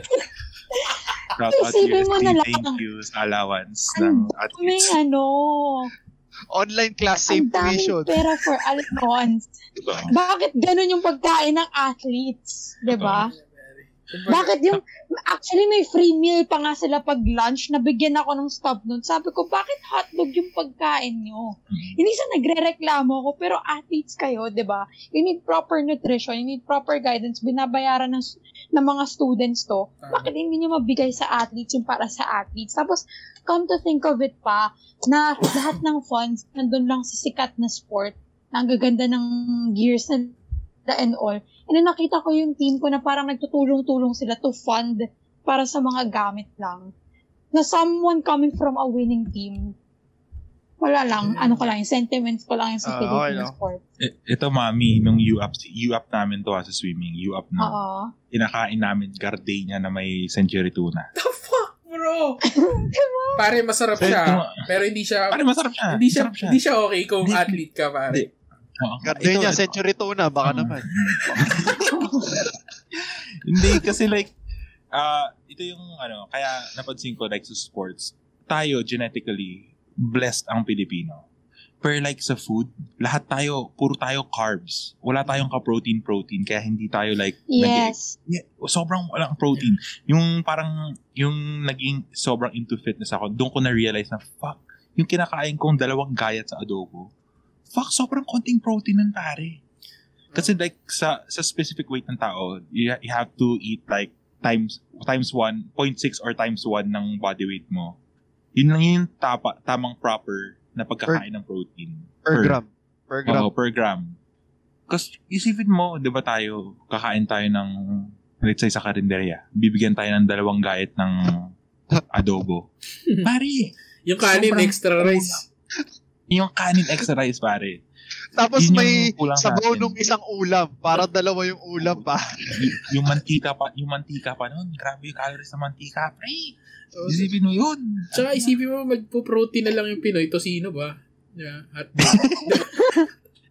Tsaka isa Anything pang, na meat is protein sa Yeah. Philippines. I mean, pero yun na nga eh. Isipin mo, tagtosino ka na lang. Yung ano pa, yung process, Process. pa. Puta, di ba? Yung isang gripe din kasi is yung presyo ng Oo, sobrang mahal maging healthy sa sobrang mahal. Pilipinas. Sobrang mahal. Oo. Because like, yung na, naalala ko dati na parang yung pag magda-diet ka, kasi like before, pinag-diet ako, pinapakain lang sa akin, Skyflakes na wheat, pati century tuna. Because like, ngayon, looking back, Sino parang, what the fuck? sa'yo? As in, before yung college, as in, nung tumaba na kasi ako doon, parang nag-gym-gym ako. Tapos like yung trainer ko sabi, tanga na ito lang kain. Pag gutom ako, magtimpla lang daw ako ng Quaker oats and shit. Parang, what the fuck is this shit? Ngayon, looking back, gago, you don't have to Actually, yun din yung ano. Okay, go. Sorry, sorry, sorry. Hindi, no, it's all good, it's all- good. Continue, continue. All good. Actually, ang ano ko rin ngayon is yung mga, no, no offense. Wait, cut mo na lang to, Bert, pag very offensive, ah. Ano? Hindi, walang cut. Wala Dito, cut-cut dito, pare. Explicit Hindi, content mga- to, boy. Yung, ang, ang napapansin ko kasi with the old school trainers, kapag winning team sila, hindi nila pinapapakilam yung program. Like, ayaw nila mag-welcome Ah, ng mga bagong Okay. ideas. Kasi parang feeling na gumagana na programming eh. with nutrition. Oo, kasi ito na yung gumagana. Ito na yung gagawin natin. No. Hindi nila alam, nag-e-evolve ang ano eh, nag-e-evolve ang strength and conditioning and nutrition. Mm. Kung, 'di ba So, parang marami ng mga scientific studies na, uy, or like, um, researchers na, uy, effective yung ganito. Gawin natin to. Mm. Hindi sila open sa ganun. So, hindi ko yun yung kailangan din mabago dito sa sports sa Philippines. Na maging open kayo sa mga professionals like us. Yeah. Sports science, um, sports nutrition, sports psychology. Kasi, ano eh, nag-put, nag-intern ako sa Thailand. Mer yung parang PSC nila doon, yung Philippine Sports Commission nila doon, tawag nila doon is um, Sports Authority of Thailand. Isipin mo, may, may, sport, may sports science building doon na nandun nag-train yung mga athletes. Tapos, kumpleto sila ng gamit. Um, sabi mo na sa training, sa nutrition, psychology, and lahat ng kailangan ng athletes nandun na. And then, isipin mo na lang, sports science sa Philippines ang tingin sa amin PE teacher. Hindi ko din i-degrade yung mga PE teachers ha. Mm-mm. True, man. Tingin nila sa amin, we are PE teachers. Pero pagdating na, nagulat kami pagdating namin sa ibang bansa, merong sariling building ng sports science. Like, kinikilala talaga sila as sports science sa field namin. So, yun lang din yung, at least ngayon, um, medyo nag-expand na rin yung course. So, um, sa mga listeners mo na into sports science, I highly suggest na try niyo yung course na to kasi it's really fun. Mm. Sipin mo na lang yung yung internship ko ah, sobrang ganda na internship ko. I've been to NCAA, UAAP, um, ibang bansa, rural health clinic. So parang naikot ko lahat ng field of health and wellness. So, Maganda yung exposure niya. Pare, tanong, alam mo yung weird, pare. Kasi may na-realize ko lang, lalo na pagdating sa food. Sobrang crazy isipin ah. For example, uh, if you're going to buy fruits and vegetables, mas mura pa yung tocino or canned goods kaysa dun. Di ba? Alam Sobra yun? pare, sobra. Sobra. Like yung isang Grabe. pack ng tocino, magkano? 180. Mm. Tapos, ilang, let's say, sabi na lettuce lang. Dalawang pack ng lettuce is like, let's say, 90 each, o 180. Di ba? Eh, isang diba? araw mo lang kakainin yun. eh. Di ba? Parang grabe yung pricing, no? Parang Oo. isipin mo you're going to pa you're going to pay twice as much para dun sa organic product which is kung iisipin mo yun din naman yung panggagalingan nung nilalagay mo sa lata and plastic di ba Mm-mm. weird no Oo. pare parang grabe Pero you have to just, ano din, parang yun nga, before din, like parang iniisip ko, fuck, ang mahal-mahal ng, ano, chicken breast. Mm. Kasi like, for, yung binibili ko kasing food, is, ay, kinakain ko araw-araw, like, chicken breast and gulay lang talaga. Pero like, ngayon, iniisip ko na lang food is fuel na lang, na hindi ko na nalalasahan. Pero yun, regarding the pricing nga, isipin mo lang na parang it's for you. Na parang, oo nga, mahal to, pero like, mas, anong mas mahal? Magpa, magpa-hospital o yung pagkain? Mismo. Yeah. Alam mo yun? Diba? Mismo. Yeah. Yun na lang eh. Yeah. Mm. so Mas mahal ang hospital bills. okay pa, tanong ko lang gusto ko lang bumalik din sa topic ng stereotypes ba uh, na, din sa kwento story ko curious lang ako bakit yun yung trip mo I mean, bakit basketball? Na, oh, bakit basketball? Bakit gano'n? Oh. ah, hindi. Ako kasi, par, ano, for me kasi, um, I want, I want to make my, my papa proud. Yeah. Wow. Kasi, oo, yun. Kasi yun yung thing niya, dun siya magaling. Like, yung family kasi namin, dito sa, dito sa amin, like, they are known to be the best basketball players. Mm. Eh, ako kasi parang gusto ko rin na, um, may magtuloy nung, ano nila, nung legacy nila. Parang So, ganun. Well, pinlano naman rin ako naging pro, like, ganun? galing. Ha? Pinlano mo rin to go pro? Parang ganun. To go pro basketball. Me? Yes. Nung ano, nung, nung college, di ba, nag, nagtuloy pa rin ako. Pero kasi nung nalaman ko na I have to skip classes, may mga kailangan, may mga bagay ka na kailangan i-sacrifice. Eh, hindi ko kaya i-sacrifice yung study Yeah. sa ganun. Kasi pare, baka sa So- mga listeners di nila alam ha. Magaling mag-basketball si Pau. Kasi mas magaling siya Oh, sa akin hindi talaga. naman. Hindi hamak. I mean, Tana Jet, kaya kanya panisin. Baka gusto makita ng crossover Kyrie Irving Uncle Mike. Hindi ah, hindi. Grabe.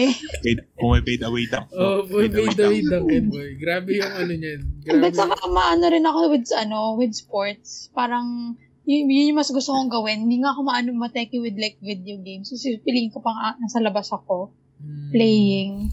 You're that kind talaga. of person. magan- Yung active person talaga. Active ka. Oo.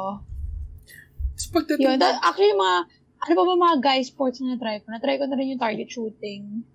Oh. Um, Okay. Ano? Technically, mga pang-guy talaga yung mga hit. Ewan ko. Sumpak, Ewan mga ko ganun. bakit. Ulit pala, ka. Try din kaya natin magano pre, yung pang babae naman, mga Miss Universe. Ganun. Mga lalaki. Ah, overqualified dun. Ayaw Baka sa yung. Q&A? Kaya ba yung Q&A doon, pre? Tayo na pa. Yun lang. Mamaya May audition tanong pa lang sabihin sa akin ng judge, bakit may tatlong tao sa harap ko? May ganun. Tangina, pwede pala ako Mr. Chinatown. Pero, Pao, Tsaka kahit- it's ano rin kasi, um, factor din siguro kasi na only girl lang ako na expose ako Ah. with an all guy environment. Even even nung college, Siguro. isipin mo like, le- 10 lang ata kaming girls nung college sa class out of 50, 45, 50. Hmm. So even college, even at work. So nung sa work ko, yung sa work ko ngayon, nung nasa Techno Hub ako, ako lang yung girl na coach. So lahat ng ka-work ko talaga is boys. Mhm. Pero mas mas okay ako, mas nagsi-stand out ako sa mas gusto ko yung ganun, like less drama din. Totoo. Okay, okay, okay mag-work sa ganong environment for me. Mhm. Eh, It, Yun ito pa, if you don't mind me asking, ano, di ba since you're, you, you've told us na very sporty ka, you play like more on men's sports per se, uh, for sure, like, nakakatanggap ka ng like, judgment before na siguro na para sila sabi, di mo ba to si Pao? Or like, Yeah, yeah, ganun? yeah. Yeah. Nung high school, di ba, from sa Oo, all ah. girls, ano yon Sa all girls school kasi, pag nasa basketball team ka, automatic, tibo ka. Mhm. Tapos maikli pa yung hair ko noon, kasi yun yung uso noon. Pero hindi. Apple, shout out Apple Cut. Oh, Oo. kaya, tayo, may picture ako ng book ni Pao, pare, kakaiba. Christina Grimmie. kakaiba talaga yung book, pare. Hayley Williams. Ewan ko. Pare.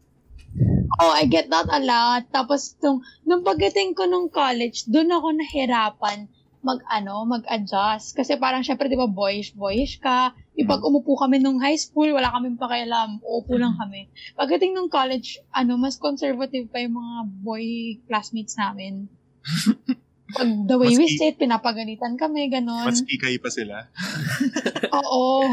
Ang lala, no, boy, isipin mo, kasi si Pao galing siya sa all-girls school, tapos tayo sa all-boys school. Tapos lalipat ako. Ang laki ng Ah, impact niya. talaga? Ang galing ng, Oh, ang laki, ang laki ng impact nung pagdating natin ng college. Kasi Oh, kagaya nung past episodes, di ba, no, discuss natin na gano'ng kalala yung yung difference na ang hirap makipag-usap sa babae dahil Oo. una nga, galing kami sa all-boys school. Wala kaming basic interaction Oo. din. Ganun din ba sa inyo? Socialization. Oo, kumbaga ganun din ba sa inyo na may ganun kon may mga ganun moments din ba kayo na nahirapan kayo makipag-usap sa mga lalaki, yung interaction niyo sa mga other genders? Oo. Na, sobrang hirap kasi isipin mo 11 years ako nasa all girls. So medyo naging mahirap yung Grabe. ano. Eh, kasi di ba minsan may mga gestures kayo na parang untouchy pero pagdating sa sa inyo parang friendly lang naman. Mm, Then yeah. minsan nahihirapan ako i-differentiate yung mga ganun. Yeah. Ang Yung mga laking mala- factor eh. Mga malala, yung mga malalandi. Oo. Yung mga malala- Oo. Ang hirap Jet. Oh. Ang hirap kasi kumapa, boy. Parang for example, galing ang all boys. Pagdating mo ng beda, biglang naglabasan yung babae. Kung Oh, it- ano-anong mga gender na yun nandun. Eh, parang first day ko, syempre, alalapitan ko agad automatically yung mga lalaki. Parang, oy, mga tol, pre, ganyan. Tapos, syempre, Oo. not knowing my other classmates, yung other classmates ko, sanay naman sila sa co-ed. Tapos lalapitan nila ako. Hey, Bert, ikaw ba? Ay, ay ikaw ba si Bert? Ah, groupmates daw tayo. Tapos parang, oh, itang ina. Stuttered ako nun, bari. Parang, tayo na, ano tong tao? what Uh. kind of creature is this? Parang gano'n. ano to? Ba't nagsasalita to? Ba't niya ako kinakausap? Di ba? Parang hirap. Parang yung adjustment period Saka nagugulat din sila na kunwari, yun nga, diba nagba-basketball ka, nagugulat din sila na ano, uy, nagba-basketball ka. Oh, ganun. Oo, Tayo pero nga fun natin din yan, kasi sige. minsan Ba- ang sama nun eh. Parang, bakit, ang, pa, ang pangit yung pakinggan actually. Parang, okay, ano mo suma? alam mo, actually, minsan na, naiinis ako pag nagpa-play ako sa Maris na bakit parang ayaw niyo ako kalaro. Oy, kalaro Alam kita. Oh. Oy, lagi tayo naglalaro ah. Hindi, ito, ito lang yun. Kasi pag ikaw, pag halimbawa, yung girl gusto makapaglaro ng basketball, syempre kami, totorpe-torpe kami makipag-physikalan. Ginigil May ego, boy. May ego yung mga Minsan lalaki. nagagalit ako, minsan nagagalit ako kay Laugh no, na ano ba yan, niyayaya mo ako dito sa, tapos sasabihin mo, maglaro ako sa kabilang. Alam mo ba bakit nagagalit si Pao? Ang sasabihin niya kay Laf, niyayayaya mo ko dito, tapos kay Bert lang ako makikipaglaro.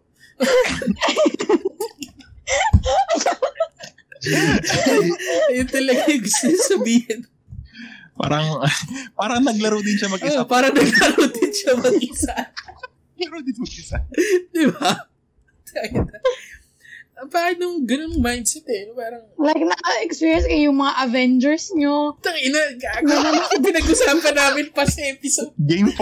Yung Game 4? Bakit ganun? Ang inang Avengers yan. Game 4. Bakit bin-ring up? Infamous Bakit Game ganun? 4. Bakit bin-ring up yun? Hindi naman alam ni. Pao na pinag-usapan natin yun kanina. So, dito na nako-confirm ang legitimacy. Yung the legendary Ang pare. recorded Game yun, like 4 na back in high school, ang hirap pagpaalam na umalis. Tapos biglang yun, ganong game lang papanoorin ko. Ay, sama! Ang sakit! Ang sakit, gago! Isipin mo pare, parang yun sabi ni Pau, ano ba yan? Aray! Ang hirap na nga magpaalam, tapos tatambakan lang sila Bert na isang daan. Aray ko po! Hindi joke yung isang daan na. Legit yung isang Legit daan. yun, pare. Aray! Tricycle driver na nga yun nagko-coach Oh, kita mo, sabi siya, Puta, sorry. Yaman yung pinagdaanan nyo. Alam ng lahat. Alam ng bayan. tayo may witness, di ba? Sabi siya, Parang- Oy, parang, oy, Bert, ikaw ba yung kinoach ng tricycle driver? Ganun tang Eh, pare, kalat na kalat yung kwento na yun kasi dami rin nakakita, pare. Wasak na wasak na kami nun, pare. Napaka- Kulang na lang talaga yung mga driver maglaro kaysa kayo eh. Legend, legendary na legendary yung kwento na yun. Hype na yun. Ang inang Avengers yun ang po. Yung mali nyo, hindi nyo kinuha si Pau. Mismo. Pili ko, alam mo pare, kung si Pao Teka. yun, walang didikit kay Pao. Oh, Gago, Bert. Yun, hindi. Birthday nyo ba kaklase si Jojo nun? Jojo, hindi kami, may ibang circle of friends kami nun. Oo. Ah, Ah. magkakilala kami pero iba-ibang, I mean, sobrang laki ng school namin. Eight sections kami with 40 plus students. So, Oh, just very, imagine. Very nicely put. Very nicely put. Di ba? Isipin mo na lang, hindi naman pwede na lahat kami doon, eh, tropa. Walong Hindi ko alam, dami nyo pala. 40 times 8 yun, boy. So, parang grabing kakaibang... 40 times 8. Mahina ako sa mata. Oo lang. medyo naglag pa ako. ah. Inisip ko pa. Okay, next topic, next topic. so, parang imagine, pare, iba-iba naman kami circle of friends. Sila Jojo, Oo. malalakas sila. Sila Marcy, yan, sila Lux. Okay, fine, malalakas sila. Pang interbarang, interbarangay Oh, boys sila Oh, eh. inter-barangay Oh, boys. inter. Kami parang ano lang, kung, kung Kaya nasa akala N- ko, isang ano lang kayo eh. hindi pare, Isang kung nasa NBA sila Isang pare. pupunan. Pag nasa NBA sila, inter-barangay pa lang kami. Parang ganun yung level namin, ano yung mosquito. Oh, mosquito. Mosquito. Tapos sinabi din ni Pao, ano to, bakit ganun? Midget. Parang, parang si Mats pa yung kausap natin yun nga. Alam niya lahat. Pero hindi, ano, fun din kasi maka-experience mga ganun. Like, naka-experience din ako sa interbarangay. Like, iba rin yung, ano, maganda rin na natatry ko yung ganun. Iba pala yung culture doon comparing to playing with yung sa high school tsaka sa college. Mhm. Sobra. Like, you get to experience yung na-experience ng mga taong hindi mo usually nakakasalamuha. Alam mo yun? Ito pa, oh, sige. Ah, how do you cope with people na parang nagja-judge sa'yo na yung kagaya nga ng statements mo na, Oy, Pao, ba't ka nagbabasketball? Pao, ba't medyo boyish yung galaw mo? Ano, how do you cope with that? How do you answer on those things? Tahimik ako. Like, Mm. hindi ko, so, like, sige, bato lang kayo ng bato, tatanggapin ko yan, wala kayong maririnig from me. Pero, like, I'll show you na, like, masaya, masaya ako sa ginagawa ko. Yeah, actually, totoo Yan. yan ah. Kasi actually, di ba, nala, kilala niyo si Chin, di ba? Si Patrick Chin. Oo. Yung pinikwento niya tuwing inuman na sinasama niya si Pau sa gym. Tapos si Pau bigla na lang magde-deadlift. Tapos yung mga tao din, parang, Oo. "Putang ina, ano to? Ba't nagaganyan yan? parang ganun yung reaction. so parang, tayo na makipag tao to. ah. Ano to? Halibaw, ganun. Tapos ang bibigat ng binubuhat ni Pau, hindi yung mga tig 20-20 lang. Umabot na isang daan. Na yan. Hindi, pero ano rin, pero pag sa dating sa powerlifting, baka naman isipin na sobrang lakas ko. Pagdating sa powerlifting, hindi pa, wala pa akong like name. That, Na- yun yung ah, dream ko eh. Kung, Da- kung hindi nag-pandemic, yun talaga yung dream ko, like makapag-compete alam ako mo sa ibang pa, bansa. just reach for your dreams. Actually, masaya na rin Yes. gamitin sa estado mo ngayon. Kasi, Oo. honestly, ah, kagaya nga ng sabi ko kanina, piling tao lang yung kilala kong kayang gumawa, gumagawa niyan, sa totoo lang. Tayo, wala, bi- Yeah. sa sobrang bilang sa kamay ko, ikaw lang yung nasa daliri ko na ganun. Kumbaga, ikaw lang yung nagpa-powerlifting, tapos babae ka pa, alam mo yun, parang iba na kasi yung perspective ngayon eh. Dati, pagka sinabi mong dahil babae ka pa, medyo degrading eh. Pero, dahil Mhm. meron tayong boomer mindset na, na lumang mindset. Pero ngayon, pag sinabi mong dahil babae ka pa, parang there's something to be proud of. Kasi, na surpass na nung concept of being a woman, yung concept na dapat ito lang yung ginagawa ng isang babae. Kumbaga, nandun na tayo sa age and generation na gets na natin lahat. Alam mo yun, na ah, okay, so kung kaya kong, kunyari, gusto kong mag-basketball, kahit babae ako, fine. I don't care. I should do basketball Mhm. because this Yan.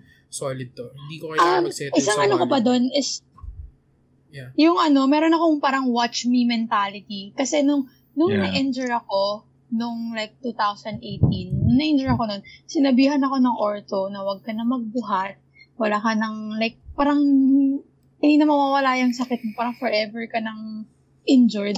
Tapos like, after nun, sabi ko talaga sa sarili ko, babalik ako sa'yo, sasabihin ko nagbubuhat na ako. After like five months after nung visit ko sa kanya, nag-join ako ng first powerlifting meet ko. Like parang, wag mong hahayaan yung mga taong, ano, like makinig ka lang, makinig ka lang. Y- yun yung natutunan ko kay Lafe. Lafe is my partner. Yung natutunan ko sa kanya, tanggapin mo lang lahat ng binabato nila sa'yo.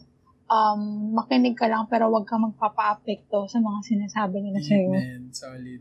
Solid. Yeah. Kailangan natin like- i-guess si Laugh. Kailangan natin i-guess si Oo. Laugh. Couple goals. Yung Sorry. guys ng mga ano, na? LDR segments. Gago, LDR din pa. Jet MVP to. LDR yan, boy.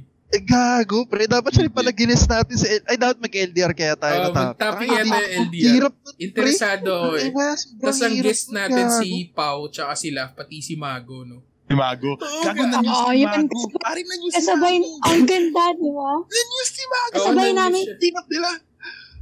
Ay, ano rin kayo? Grade school couple din, kayo? din ba sila? Ano, high school, kasabay, kasabay namin sila eh. Ah, ba't di pa kayo Pero like, mas matagal, mas Grabe matagal yung lang sila Grabe naman nag-LDR. yung pressure. Ina mo, Bert. Grabe naman yung Kasal lang pressure. po. Grabe naman yung Pang- Pang pressure. next episode mo yan. Save it for your next episode. Tayo, solid kasi si Pau tsaka si Laf eh. Ano sila eh? ah, different personalities. Pero nakiklik sila. Oo. Si Laf sabog, tapos si Pau hindi. Alam mo yun? Parang nagka-complementahan sila kasi. May compliment. Oo, pare. Parang, That's for next episode Ah, yin na. and yang lang, pre. Like- Yin and yang. oh, pare. Yeah, Hindi pang let's love save yung it for episode. next Hindi pang time. love. Hindi pang love yung episode. Hindi Oo, pa. tayo na pare. Na, na-trauma na ako sa love-love na yan, pare. Tayo Ayoko na yung love. Pare, ayoko na mabash. Ayoko na mabash ka ulit. Ayoko Hindi, si, uh, fuck, that, fuck that shit, man. I do what I Fuck do. Man. Yes, Ah. you do you. We do all, yeah. all good in the Ah. hood. We good. So yun lang. I just, I just, I would just like to say, gago, nakaka-inspire yung, ano, parang passion ni Pao sa craft niya ngayon. Mm. Because like you, like ngayong panahon, like a lot of people just do things just to do it. Pero si Pao, she does it because she loves it. Yeah. And, I, and, I- and nakaka, ano, ang, ang, ang, ang, ang ganda sa feeling na nakakita ko ng tao na gano'n. Yeah, kasi Na parang, parang, alam mo yun, sana maging gano'n din ako. May Na parang certain gano'n. goals siya. Solid din, yung certain goals niya na reach niya step by step. And the beauty of it is the process, kumbaga. Kasi ni-explain niya sa Yes, akin. trust. Oo. Oo. parang sinasabi niya, ito, hirap ako nun, tapos magugulat na lang ako, kaya ko pala. Because there are people who believe Parang yung, ano yun eh. yung kanta ni Miley Cyrus na Duckline, pare. It's I not can about... almost see it. Eh, parang That dream I'm dreaming. it's not, yung meaning kasi ng song is like, oo, aakit ka ng bundok to reach the top, see the view. Pero like, marirealize mo, yung pataas ng bundok, yun yung mas masayang parte talaga eh. Ah, yung journey, Oo. kumbaga. It's the Pinaghirapan journey that we, oo. Kasi like, lo, if you go to the top, looking back, yung hinirap mong yun, it was all worth it when you reach the top. And bababa ka pa. Dadaanan mo ulit yung journey na yun. And dapat sa, sa pababang yun, di ba masaya ka na kasi na-reach mo na yung top eh. So dapat yung journey talaga, you, ju- you just have to learn to love it talaga. Kaya pala And si... you will, and you will love it Grabe talaga. naman si Noko, napa Miley Cyrus pa na. Mhm. Sapag ka ng. Duckline. Hindi, maganda, maganda rin kasi first hand, first hand yung kay Noko na yung fitness journey niya. Maganda rin na sinishare niya ano yung feeling kapag na-achieve mo yung goal mo. Kasi ako, ang nakikita ko kasi is na-achieve ng mga clients ko. Yeah. Iba yung feeling as a coach. Mas maganda yung like perspective ng coach and then perspective ng taong talaga na-achieve yung fitness goal niya. So, yun lang. True. Kaya solid. Insert ko lang yun. Sana lang Kasi ba- mabigyan ng more empowerment, di ba? Yung sa women. Tsaka, tsaka sa powerlifting. Kasi, yun ba minsan Ay, hindi lang, hindi lang basta sa powerlifting. Yeah. Ano naman, kami naman sa powerlifting ngayon, sa organization, the goal is to grow the sport. So, sana rin naman sa weightlifting and sana yung ibang sports din, mas makilala na na hindi lang tayo puro basketball. Oo. Like, lahat, di ba sa lahat ka tumingin, sa lahat ka tumingin dito may basketball court. Sana yung ibang ano, ibang sport naman mabigyan din ng pansin. Kasi, mas ano tayo eh, mas tang- kailangan nating tanggapin na Filipinos nag excel hindi sa basketball talaga. Mas nag excel tayo sa ibang Ah, meron ibang sa iba. sport. Oo. education and knowledge lang talaga kailangan ng Filipino. We should like be more open-minded. Kasi like, sobrang yung mga, lalo na yung like old people, they're so close-minded to the point na parang kung ano yung, nang, kung ano yung okay sa kanila, yun lang dapat. Eh, hindi nila alam na Mhm. yung mga bagong generation, mas, ano mo yun, kahit na mas bata, hindi naman ako per se, or like, basta ma- kahit mas bata yung, syempre, young, younger generation, kaya nga younger, kahit mas bata sila, they, ano, they could be more knowledgeable in a certain aspect. Hindi ibig sabihin na hindi mo na-experience, you cannot, you know, Yeah, hindi ka pwede be, you know, qualified. oo. Parang ganun. Oo, kasi like, yung gusto kasi ng mga matatanda dito sa Pilipinas is, pinagdaanan mo to eh, dapat maranasan mo rin yung hirap na Oo. to. Which is wrong. Since kaya ka nga, kaya mo nga pinagdaanan yan, to teach the younger generation na parang, dapat you should accept na the younger generation will be better than you talaga. Yeah. And yun yung parang hindi ma-yakap ng older generation sa atin na ta- Pero ah, ang ano diyan, ang ang need na ang need kasi dyan is you have to explain it to them. Wag Mhm. kasi pansin ko ngayon is ano yung iba feeling entitled na Mhm. na hindi nila Pero- in- kailangan oo like sumasagot na sila dun sa mga nakakatanda. 'Di ba? Kahit pa paano, they're, o- um, mas matanda sila, kailangan mo sila i-respect, pero kailangan mo Oo. rin i-explain. I-explain yung side mo in a nice way. Hindi yung parang Mhm. entitled ka na, magaling na ako, mas magaling na ako sa'yo. Kasi ganito, kasi ganyan. Yeah. Tama. Hindi kasi there's, there's always knowledge pa din. Mm. to with, with the ano with the like with like when it comes to history ano pa rin yan parang may matutunan at matutunan ka kahit luma yan kasi kung ano yung alam mo ngayon nag-root yan sa alam nung mas matanda so you still have to learn the basics kung saan nanggaling to kasi once your foundation is very solid when it comes to like every every aspect in life hindi lang sa powerlifting hindi lang sa kahit ano pero like kung yung foundation mo solid mas madali mag-build up Yeah. Mm-mm. An- ano yung may, nag ano ah, May may na-click nag-play na ako, may na-click ako pare. Nako, naka, ano, ano. Anong ad yun? Pare, parang familiar yun sa akin. Very Parang- parang-. Easy parang sumisigaw. Easy ka lang. Easy ka lang. Napanood mo dyan, Bert? Sorry, sorry. Ay, napanood mo ba kagabi?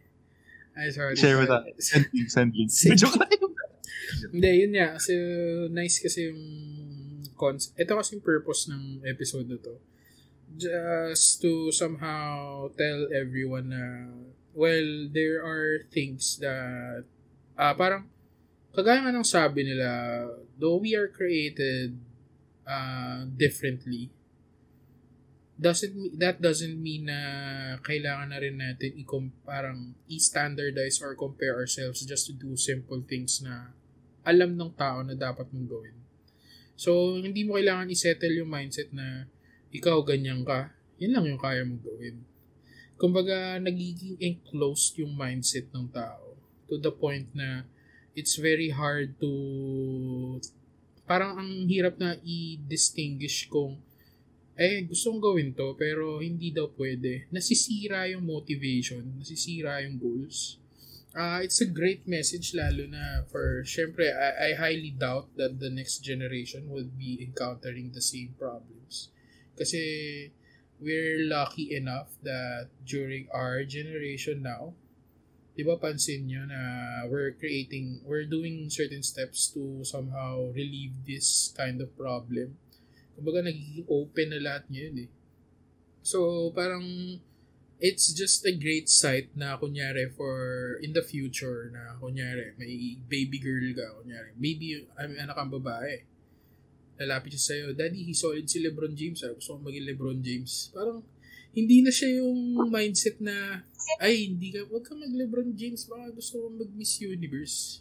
Di ba? Yeah. Parang ganun, di ba? Hindi na siya ganun eh. Oo. Parang ang Oo. dating na ngayon, parang kung sakaling sabihin sa akin ng anak ko, gusto mo mag Lebron James, okay, sige, basketball ka. Hmm. kailangan ko? Parang ganun na yung lang. mindset eh. Oo. Magiging ibang, iba na yung source ng support. Parang mas ano na siya, mas reasonable. Hindi na siya yung, yung tipo na bibigyan mo siya ng something na fino-force mo lang. Kaya, I think that's a good thing, di ba? Ikaw, budget. Ikaw, gusto ko kasi marinig ng insights mo kasi baka malapit ka na mag-anak. GG! Wala pre, negative. Negative, lagi. Negative. Stay negative. Stay negative. Ayoko na, ayoko eating positive talaga. Ayoko talaga. Ayoko talaga ng positive eh. Hindi. Alam mo na, bago mag-anak, stable muna dapat. Ah, yan yung Mismo. goal natin. Yes, that's the Hindi goal. tayo puro sex pare. Kailangan meron din tayong commitment. Tama, di Hindi, ba na pwede, eh, di, pwede din naman puro ano, pero dapat joke lang. Joke. ano, siguro add ko lang sa sinabi ni Bert. Um, depende kasi yan sa ano eh, sa kinalakihan mong environment.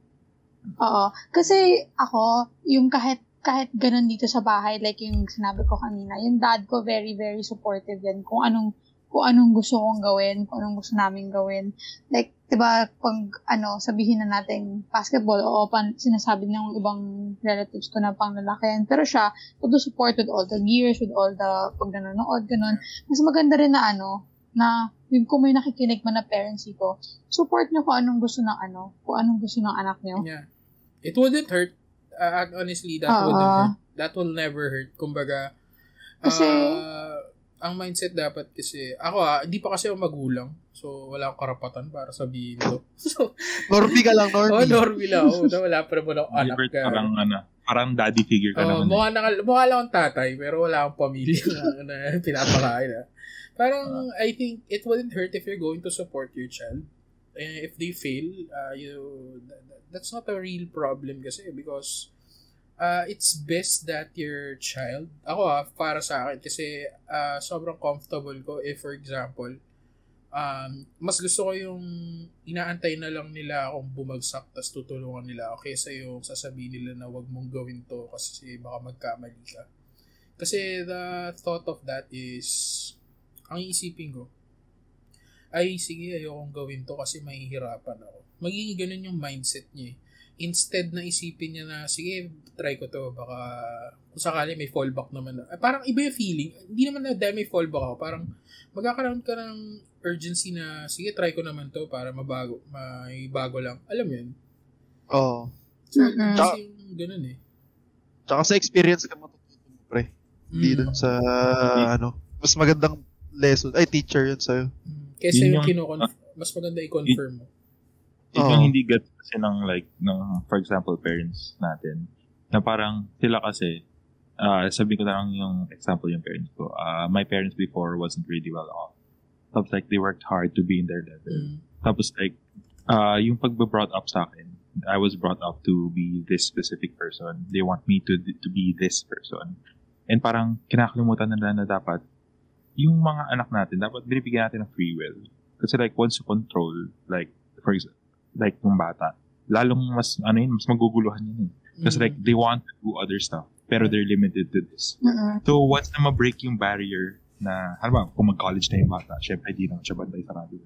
Doon, doon nagiging problema yung bata. In a way na parang, Oh, parang dami kasi hindi niya na-explore. Oo. Tapos yun yung opportunity niya to explore things.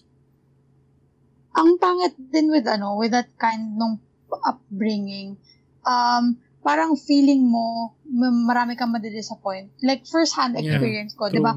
Everyone is expecting for me na magdodoktor ako. Like, ever Mhm. since magdodoktor ako. Sports science is a pre-med course. Kaya ako lang siya pinasukan before kasi gusto ko lang talaga mag-UST. Like, wala akong idea what sports science is.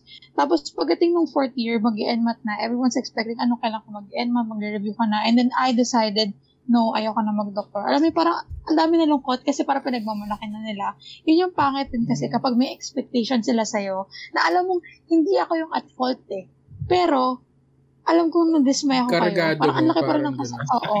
oo. sakit mag, Well, until now, oo. Until now, parang burden mo pa rin napapaisip ako. Ano, ano na lang kaya nangyari kung nag-doctor na lang ako? Parang What if? ganun. Yeah. Oo. Dami mong what ifs. very What could similar. have been. Ako kasi, di ba, UST din ako before. Tapos engineering ako. And my dad, you know, is an engineer. So he's expecting me to be an engineer too. Lalo na bunso ako. Parang ako yung last hora niya. So pagiging, like, magiging junior ako niya. Tapos like, nang nangyari, two years lang ako sa UST. Nalipat sa FEU. so yun, parang na-feel ko yung pressure na yun na parang, fuck, during, lalo na pag ano, alam mo yung pag may reunion. Tapos like, da- before, sinasabi ng magulang, Uy, ito, yung anak ko nag engineer to. nag engineering to ngayon. Siya yung susunod. Yes. Ako, parang yan, parang ganun. Tapos biglang, tapos biglang ngayon pag reunion, Uy, kamusta ba? Ano ka? Tumaba ka? Mm, Oo, yeah, tita. Ako, ako, sasabihin ko lang, oo, tita, ikaw din. Ganun. Oh, joke lang, kasi joke yun eh. Kasi pares Oh. naman da actually, oh, we're almost same lang naman. Kasi for example, gano'n naman yung journey namin ni Jet. Kami ni Jet, accounting dati. Sinuka nga kami, di ba? Di, Siyempre, Tangina. big disappointment yun. Lalo na, for example, for my parents, both are, ano, Mhm. para professionals talaga. Kasi dok, ah, doktor tsaka architect eh.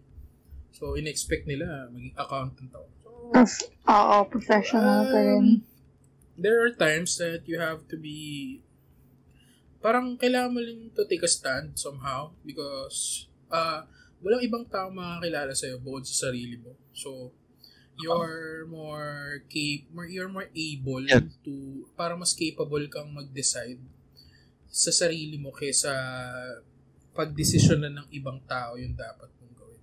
Ngayon, I'm very lucky kasi syempre yung parents ko, ah yung mom ko, yung nanay ko, ah very supportive siya. Um, ah, kahit anong gawin ko, kahit anong trip ko, ah lumaki kasi ako, nasanay ako dun sa hindi ako humihingi ng something eh, kasi hindi kami nila pinagalaki ng ganun. So, parang sila pa yung naiinis. Ba't walang hinihingi sa amin? Parang ganun. Tapos sila pa yung nagbibigay. Parang okay din yung concept na, okay, sige, parang, ikaw, gusto mo bang, ah, una, total, total lang sila sa gusto kong course. Tapos ngayon, ah, ikaw, saan mo gusto mag-work? Nung hindi ako nag-work sa malaking kumpanya, wala silang nasabi. Parang, all goods lang. Parang sila pa magsasabi na, oh, hindi, okay lang yan. Ah, all, alam, ganda ng support pagka ganun yung family mo. Kasi, ano eh, um, it's much easier to carry the stuff na na kinakarga mo na para sa sarili mo. Kasi for example, kagaya ng sinabi ni Pao, may bird, certain burden siya na pa, what if nagdoktor ka? Ah, ngayon, sa nangyayari sa buhay ko, hindi ko naiisip na dahil dun sa presence ng support ko na nakukuha sa nanay ko, parang hindi ko naiisip na paano kung nag-accounting ako. Ang nasa isip ko tayo, buti na lang tang ina di ako nag-accounting. Yung ganun, kasi Mm. ang daming stories, tapos parang yung nanay mo, hinayaan ka lang niya. Ikaw, bahala ka na sa gusto. Tapos yun, I have a work, I have a job. Galing lang, so parang, I, high, I commend those parents na they understand their kids. Di ba? Kasi, not all of them are, parang not all parents are perfect nga naman. Uh, we understand that. Pero, I think, gets ko naman yung point nila kasi binring up din naman sa akin to that they just want to ha, parang gusto lang nila ma-provide what's best. Parang what Alright. you really deserve. Yeah. So, hindi ko, hindi mo siya, parang hindi nila fault yun. Hindi mo rin fault yun. That's the point that you have to create, uh, to make your own decisions talaga. Kasi, syempre, lalo na ngayon, ano na tayo, 19. Kailangan na natin mag-decide ng future natin, di ba? Oh my God. Tayo pare, start ano na, eh, that. ito na yun eh. Um, malapit na tayong pakain, malapit na tayo sa punto na papakainin na natin yung sarili natin. Kailangan na natin umalis ng bahay, di ba? Tapos tayo naman yung mag-aanak. Tapos, yun, dami na mangyayari. So, shout out sa mga good parents yun na solid, di ba? Um, it's Ano, just, so, I have question. Like, paano kayo mag-start lumabas sa comfort zone nyo? in Like, what way? maging independent. Yeah. Financially. Kasi, Kasi, ang hirap yeah. yan. Ang hirap ng tanong Yun na yung, yun. alam mo yun yung finifigure out ko ngayon eh. Like, paano ako mabubuhay mag-isa? Yeah. Hindi. Ano kasi yun eh. Like, uh, well, uh, siguro masasabi ko is parang, ano talaga, like people say na money isn't everything. Pero like in real life, money yeah, is everything. money is everything. Oh, yan. Everything. Yes. Bert. Bert. Oh, boy. Hindi, actually Tangina. legit ah. Kasi gets ko, yung, gets ko yung question College ni Pao. pa. Gets, gets ko yung question ni Pao kasi ah ano siya eh, ah, hindi tayo pare-pares ng estado ng buhay. Mm. Um, Oo. just, ah, ako kasi nasanay ako na pinapakain ako ng parents ko. Nakatira ako sa bahay ng nanay ko. na- Nakatira Like, ako sa wala kang bills to pay. Yeah, I don't pay for anything. Ang pinakaambag ko na dito is Aside from tumutulong ako sa insurance, yun internet. lang. Alam yun lang. Tapos ngayon, Oo. parang hindi ako kagaya ng ibang tao kasi na financially may goal na ako, di ba? Hindi ako ganun eh. Hindi ako katulad ni Jet. Gago. Gago ka. Hindi, tanga legit. For example lang, ah gusto ko lang i-highlight si Jet. Comment ko lang siya, pare. College kami, tol. Ah, ang dami niya ginagawang side hustles, pare. To the point na nagbibenta siya ng Yossi, ng candy. Kasi nagmahal na yung Yossi nung college, di ba? Sa kanya na bumibili. So, kumikita siya. Tapos parang, tana. Una, tumatawa pa ako. Tapos ngayon, puta na, gets ko na kung bakit. Mas mayaman talaga sa akin si Jet Oo. dahil pera niya yun. So, Bro, any yun? hustle is hustle. dude. Yeah. Any hustle is so, Adonis na. Adonis na. Adonis. Kaya kung meron ng QC branch, pwede ba mag-apply? QC branch na. so, mag, mag, pa, train ka kay Pau, tapos Adonis. Di ba? Ay, puta, ang ganda. Ayun na yung Oh. financial goal Diba? ko. Oh, Ayun na. tinulungan na kita. Ah, di ba? Okay. Binigyan na kita ng side hustle. Binigyan na kita ng side hustle. Ewan ko, Pero ikaw ba? ah, ang ganda ng question ni Pao, guys. Oh, parang ikaw ba, Pao? Ano ba ginagawa mo ngayon? Parang financially, how Yeah. you financially, Alam mo, yun yung, yun yung problem ko ngayon. Yun yung problem ko ngayon. Like, nung before pandemic, sobrang ballin ako because of my job. Alam mo, yung maganda kasi yung pay. Maganda yung Mhm. return nung dahil sa hard work ko. Ngayon, financial goal ko talaga is maging stable. Alam mo yun, di ba, tinanong mo ako kanina, ba't di pa kayo nagpapakasal nila? Kasi yun yung ano namin eh, maging financially stable. Um, di ba, pansin nyo ngayon, yung mga sinishare ko sa Facebook, kung ano na na pinagbebenta ko. Pati love phone sushi namin, like order na kayo ng sushi. Yun. yung Yun galing. yung Kung, hindi ako nag-repetitive, araw-araw ako order sa inyo, ma'am. Kung gusto nyo ng mga western-inspired sushi, mag-love sushi na kayo. So, hindi, ano, ano ko lang kasi ngayon is benta ako ng benta kasi kailangan ko, kailangan kong ano, kailangan kong kumita because nagbabayad ako ng insurance ko. Alam mo yung parang nakakahiya na humihingin pa yun sa parents ko. Yeah, kasi, true. True, man. Yun, yun yung babayaran ko. Ah, Tsaka may pride ka din eh. Na parang Oo. sa na. Hindi, Ah, kaya ko sa- na to. Tsaka ano mo yun, tayo, para sa iyo, hindi naman para sa kanila. Oo nga, yun nga. Yun eh. yun. Oo. Yun Eh. hindi, na, nahihirapan ako ngayon kasi alam mo yung parang coming from the ball in life before na lahat ng gusto ko, nabibili ko. Pero hindi kasi ako yung maluho na girl. eh. Like, parang ano lang, yung practical things na gusto ko lang bilhin. Or like, ang nangyari kasi sa akin noon, nung nag-work ako, mahilig ako mag-give back sa Mm. family ko. Like, talagang kung magre-regalo ako, magre-regalo ako ng buong ngayon. Alam mong, alam mong gusto nila pero hindi nila ma-afford kasi pinapaaral nila ako. Parang ganun. Mm. Pwede ba Ta- so, mag-apply na? Oo, ngayon, ngayon, ba ang nahihirapan, nahihirapan ako ngayon because close na naman yung gym. So, I was, I'm currently looking for a job. So, if, like, may alam kayo, Yeah. ganun. Ito, ah, meron akong Tell me lang. May sisend ako sa'yo, sige. Kasi meron tong, may mga, ah, naghahanap ako ng side hustles. Kasi, recently, medyo naging interested ako sa mga ganyan kasi na-realize ko na, what if 10 years from now, wala pa rin akong pera? So, Oo, I'm a fuck my life, pa man. rin. So, paano kung 10 years from now, meron na akong anak? Paano pa sa pag-aaralin yan? PG. Yeah, parang isipin mo. Asawa diba? muna. O, Harap ka muna asawa bago. Pare, mag-aampon niya. Mag-aampon niya ako eh. Isipin mo yung ampon pa lang, may babayaran na ako. Paano ako magbabayad, di ba? So parang meron ako nakitang site na you just have to do shit. Parang magte-test ka lang, tapos i... Kikwento mo Encoder lang. ba yan? Hindi, kikwento mo lang yung process. For kunyari, for example, may sinesearch ka, parang i- may instruction doon na add these grocery items to your cart. So, habang nagsasalita ka, okay, now I'm scrolling down the page and I see that Ah. there's an add to cart button. So, I click Ano yung it. para sa mga disabled? Hindi, parang tinetest nila if yung app or website nila is fully functional na may User-friendly. intindihan. Kung Oo, user-friendly user-friendly siya. Ah, gets. So, ah, okay. Oh, gets Nagbabayad siya ng Tapos- $10 per test tapos yung test is 20 minutes lang. So, Oo. if for example you're Parang going to do it, freelance pa yan or uh, like freelance lang siya. legit? Ah, hindi, hindi, hindi, hindi. siya freelance. Legit siya. Kasi partnered companies yung nagpapatest doon. Mga Samsung apps, Google apps. Ang hirap kasi like kung freelance kasi yan, kaya ako tinanong. Kasi ibang freelance, oo, maganda yung pay, pero you don't get jobs immediately. normally, Oo. immediately. You have to wait. Oo. Mm. And yun yung maganda doon kasi um, kailangan mo lang pumasa sa test. Ayun yung gusto kong itry ngayon. Kasi isipin mo, what if you're going to do that test for an hour lang? So you'll have $30. $30 times 50 is 1.5. 1.5 times 22 days. Mas malaki pa yung sahod mo normally. Ay, sa, ay, Dun sa, ano, Yeah, I mean, full-time job mo. Oh, parang ang laki pa nung kikitain mo. So, parang isang oras ka lang mag-work nun, ha? Eh, what if diinan mo? Kunyari, gusto mo mag 3 hours. Tayo, may side pera ka. Kasi, parang may napanood ako. If, in order to get rich, parang it, on average, you have to have at least 7 outlets na pinanggagalingan ng pera mo. Parang Ano yan? normally, ha? Oo. Yun yung mga milyonaryo, bilyonaryo, yung Oh. rich bitches na yun, ha? Pero sinabi rin nila, di ba, may ano, may mga parang, para daw mas yumaman ka, kailangan mag-unsubscribe ka na dun sa mga Netflix mo, yung mga typical binabayaran mo. Ah, Hindi, hindi totoo yun eh. Kailangan mo lang i-increase yung, yung, ah, ka yung source ng of income mo. mo. oo. Source of Ah, income mo. Alam niyo ba, uh, bef- like everybody has a dream. Everybody wants to be rich. Ako, ako, pangarap ko ngayon, ako pare, ako okay na ako sa simpleng buhay. eh. Parang hindi ko na pinapangarap maging sobrang yaman.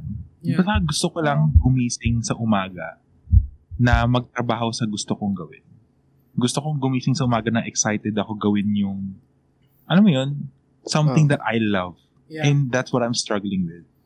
yeah, na that's parang, I, I need to find something na to help me financially na I love.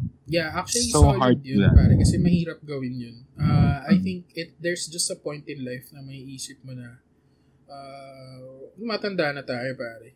Um, there are times na Quarter life oh, kumbaga, crisis. ano na eh, kumbaga Oo, isipin mo, 25 paano pag na-hospital, pag na-hospital ba ako ngayon, kaya bang i-cover ng insurance ko ngayon sa company Insurance, or may pera yes. ba ako? Kung ang walang kwenta ng insurance Pilipinas TV, share SK Paano lang. pagka bigla ako nasagasaan ngayon? Eh, Hindi ko naman kasalanan yun, hindi naman sakit yun. Paano bubuhayin yun? Tapos paano kung kagaya nga niyan, si Pao, pangarap na rin yung kung gusto niya magpakasal. Di, mahirap. Kasi wala akong pera. Dami, di ba? Ang hirap. Di mo naisip mag ano, ibang bansa. Currently, hindi. Wait, wait, cut mo yun ah. Ay, hindi. Cut mo to ah. Anong, hindi, isay mo lang yung minute mark because like, yan. Yun, oo. Ka, hindi, currently ako naghahanap na ngayon sa US kasi hindi ko na makita yung future with the gyms dito sa Philippines. Like, pinagbigyan ko siya twice. E, pum- e tumatlo pa. So, nakakatakot na. Mm.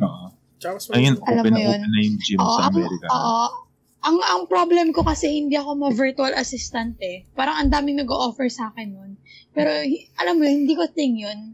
Like, alam ko magkakapera ako doon, pero hindi ako masaya. Hindi, pero, oh, tsaka ang hirap na na. Diba? Parang kung kunyari, coach ka virtually, hindi mo nakikita yung progress literally. Na- Actually, ano, nag, nag-try talaga ako maglipat to online coaching. Kasi parang kailangan mo sumabay sa time eh. Pandemic eh. Kailangan mo mag-adjust. Oo. Tinry ko yun, pero hindi talaga siya nag-work. People person kasi ako. Gusto ko pa rin yung interaction. So, Hmm. kapag may chance talaga na nagbubukas din din, talagang pumapasok ako. May mga iba kasi na workmates ako, kunwari, na hindi pumapasok because yeah, COVID. Pero kasi, ako is, bubuhay sa akin. Hindi eh. mo na-try Diba? mag, ano, mag-personal trainer. Parang magkaroon ka ng ad sa sarili mo na mag, kaya mo magpa-personal Meron ako yung ano. babayaran niyo ako para i-train coach kita. pa. O para kang coach pa na as Um, in, babayaran ka. Meron, meron akong ganun sa in- meron akong ganun sa Instagram ko. Kasi syempre 'di ba pandemic, ayaw nilang pumupunta ka sa pupunta yung isang tao sa place nila. Well, So talaga technically virtually lahat ng ginagawa ngayon. feeling ko kaya mo gawa Currently ng naman paraan. may mga clients ako. Feeling ko kaya mo Oo. gawa ng paraan. You just have to show your vaccine cards, your health shit na safe ka. Yeah. You can do that. Teka, commercial. Kumagana pa ba mic ko? Kasi parang naubusan ng battery tong mic ko. eh. Ah, oo. Magana magana pa? Kumagana. Ano wala yung Magana. ilaw? Oo, ewan ko. Tapo mo na yun, pre. Ano, pre? Bili na tayo ng ro- ano, roadcaster. Yung mga 8K. Baka naman. Baka naman. naman. Road, baka naman. Salamat, salamat, Road. Ikakat mo to. Ikakat, ika- ikakat mo yung pod to. Hindi na, pare. Sama na yun. Uh, may umaabot pa dito sa parts na to. Uy, Gagi, maganda yung ano retention rate natin sa ibang podcast. Ay, gago. Legit. Nag legit. 50% siya ng huli. So, Ay, yung episode 3. so, ayun, nabura. Yan na para. Yeah, Gago so- pa. oh. Gu- ano, pag magbukas talaga yung ano, yung gyms ulit. Lilipat Doon ako sa na? sa podium. Lilipat talaga ako sa gym sa podium. No shit. Gusto ko talaga, gusto ko talaga mag-powerlift. Oh. Oo, no shit. Kasi yung ano, kinetic, eh, kinetic lang, yung snap fitness dito malapit namin sa congressional. Ano yung masyadong, Huwag na doon. ang daming, Inalisan ko na yung company na yun eh. ang daming tao, tapos like, puro celebrity na, gusto ko yung. Bodybuilders. Oo. Ano lang. Pakit buhay. Pang Instagram lang, ganun. Oo. Pang Instagram. gusto ko talaga mag, ano eh, mag-build ng strength talaga. Tsaka iba yung ano, compound lifts talaga. Mas madami kang muscles na with work. Iba talaga yung strength na Yes. na compound lifts talaga. Oo. Pero ano, going back na siguro takeaway lang with, with, with this podcast. Um, dun sa mga nakikinig pa rin until now, don't follow yung ano, there's no one size fits all when it comes to fitness. Like kung kunwari gumana kay Gab, hindi gagana kay Albert. Kung ano yung ginagawa ni Gab, hindi gagana yan kay Albert, kay Bert. Kaya you really have to experiment on the things na gagana sa'yo. Kasi ang ang progress sa fitness, hindi siya linear.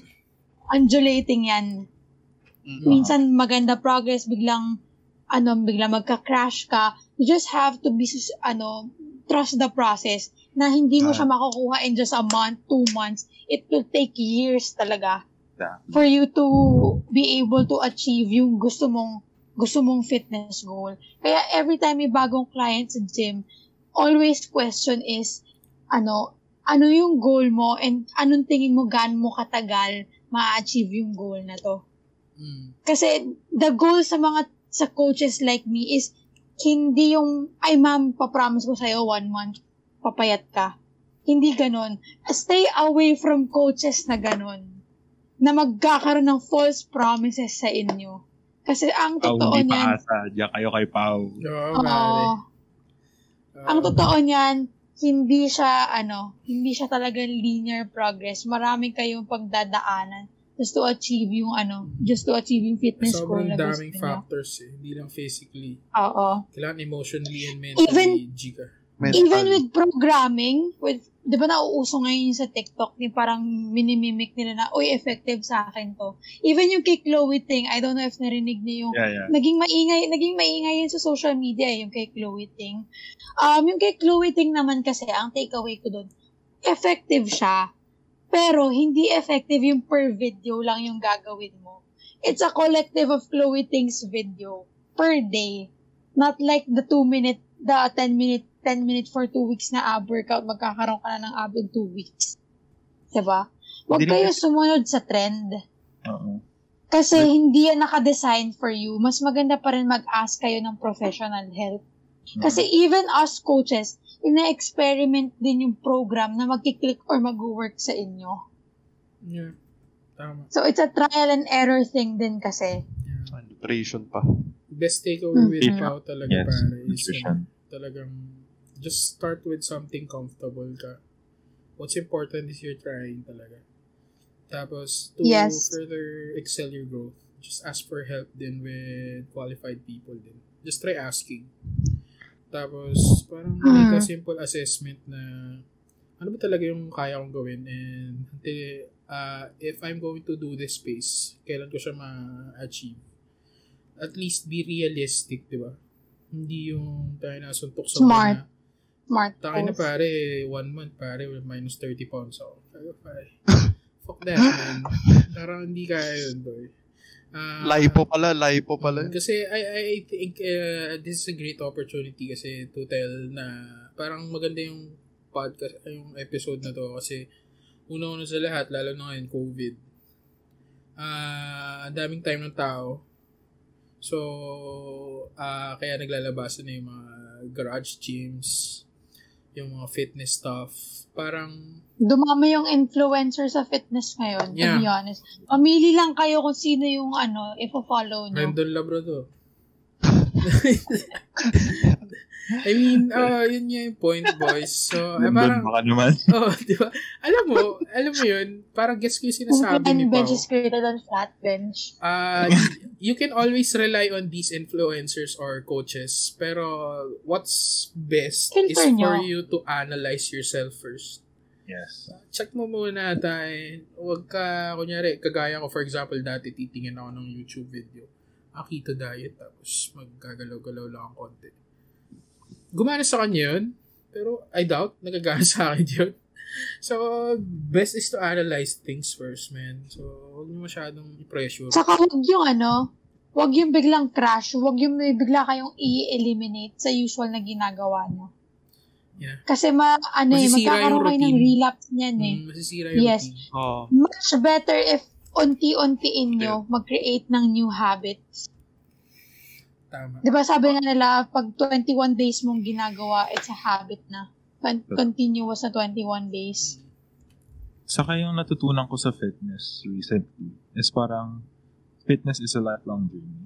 Na it's a lifestyle lifestyle change na. If you're gonna start, you know, your fitness journey. Na Parang hindi lang forever for one contract mo month, na. but Forever contract mo na to. You have to be comfortable with it. Kaya you don't you don't need to do all those crash diets, keto diets kasi hindi siya sustainable talaga. You have to find something na you're gonna What your works body for you good. Oo, yung what And, will work. uh, and number one, that works with your wallet talaga. Mm. Oo. Oo, tama. Yes. Huwag mong pilit. Consistent. Ayun ang point. Yung- Huwag mo ipilit. Easy ka Mm. lang. Yeah, Di ba? patay. gradual lang. Kasi parang darating ka din naman sa point na, Macha-challenge. Gusto mo na ma-challenge. Feeling ko dadating ka naman dun. Darating ka sa point na you, you'd, you'd want more. Pero, with anything in life, just do. Just, but Nike baka naman. Pero, Grabe. pero, or like legit, just do it. Like anything in life, not just fitness or anything. May deadline ka, just do it. Malay mo, matapos mo. May kailangan ka, may babae kang gusto, just try. Ayun. Nako. if if you're not gonna try, you're not gonna reach anything in life. So if, if you're afraid to Yes. fail, you're, you're, you're if you're afraid to fail, yeah, uh, if you're afraid to fail, you're afraid to succeed also. So you have to fail first. Yes. with- Ay, si Lokon yung ano, eh, living slam book. Parang, Ano, ano? Slam book. Yung Ano? naglalagyan ng mga quotes. Mga- so, ayun, para, so we can, uh, we can end this podcast din naman dahil sobrang positive na rin ang mga narinig natin. Uh, Pao, any last words for our listeners din regarding sa fitness, sa women's stereotypes, sa sa things na you'd like to share more kasi syempre uh, very important tong fitness na to eh kasi yun nga sabi nyo puta forever na to na dito yung 3 Wait, months sorry, copy. Sobrang Ay, sorry. choppy mo, Brit. Sabi ka, pre. sorry sorry Sa- sorry Discord yung sensitivity mo babaan. so ibig sabihin hindi nila narinig yung pinagsasabi ko hindi, hindi ko na rin ikakat yun so, so uh, what I mean uh, parang any last words for our audiences lang Pao parang choppy pa din, sorry. sabi pa rin Word Oo. for audiences daw. Lagi, parang feeling ko internet Ayun. na tata. Parang ano lang, message Yun for yung, your ano, audiences. yung, yung mga key takeaways ko lang, ulitin ko lang din kanina na, um, first you have to be patient. You have to be patient with the process, trust the process. Um, one size doesn't fit all. Tapos, ano lang, like, pag may, pag may judgment sa inyo yung mga tao, tanggap lang kayo ng tanggap. Tapos, so, try to work on yourself and prove na ito yung dati yung ano, parang ito yung dati yung inaapi lang. Ito, ang dami yung sinasabi sa akin, pero Mm. ito yung kaya kong gawin. And lagi kayong mag-enjoy sa ginagawa niyo. Huwag kayo, huwag niyong pilitin yung mga bagay na dahil uso lang, ganito, ganyan. Huwag niyong pilitin. Hanapin niyo kung ano, kung saan kayo masaya. Mm. Kasi, um, with, with that one, di mo na mapapansin na, uy, na-achieve ko na pala yung goals, yung fitness goals ko. Mhm. Tapos, always uh, seek for professional help. Kasi, Yan. um, minsan talaga, mapapansin mo, hin- bakit hindi nag-work, bakit hindi nag-work. Kasi malay mo, yung ginagawa mo pala, hindi pala yun yung para sa'yo. Tama. Oh, Tama. maganda rin na may, may taong gagawa nun for you. Kasi, yun yung, yun yung, aside from specialty namin yun, wala ka nang ibang iisipin eh. Gagawin mo na lang yung papagawa namin sa'yo. Kasi alam namin ito yung nakakabuti for you. Yun lang naman. And always check on your health. Especially, not, um, wag lang physically, especially your mental Akala ko health. especially Bert. Ah. Yun Yun. si Coach pa. Always check on your mental health then, like, if, ano, lalo na ngayong trying times, if feeling yung parang nalulungkot kayo or something, look for friends. Like, appre- I appreciate Bert for reaching out na na may ganito. Kala ko like formal-formal siya. Well, hindi pala. I, I enjoyed I enjoyed this Ang podcast. kwento ng Ah, podcast. thanks This for would never be inviting me. formal. this is like so far from formal. Oh. Walang kwento tong podcast na to. Bullshit to. Pero, O, hindi Pero naman. like, sa mga nakikinig, sa mga nakikinig ito si Coach Pau, hindi lang fitness coach, pero life coach din. ah, yeah. Sinasunod na rin doon, Labrador. Ah, Coach Carter. Grabe na. Focus siya sa goals, pero hindi iwan ng pamilya. Yeah. Yes. Yan. So, ayun, bago tayo magtapos, syempre, ah, baka may simpleng pag-plug si Pao. Baka meron kang concerts, mga mall shows, Mall movies. show.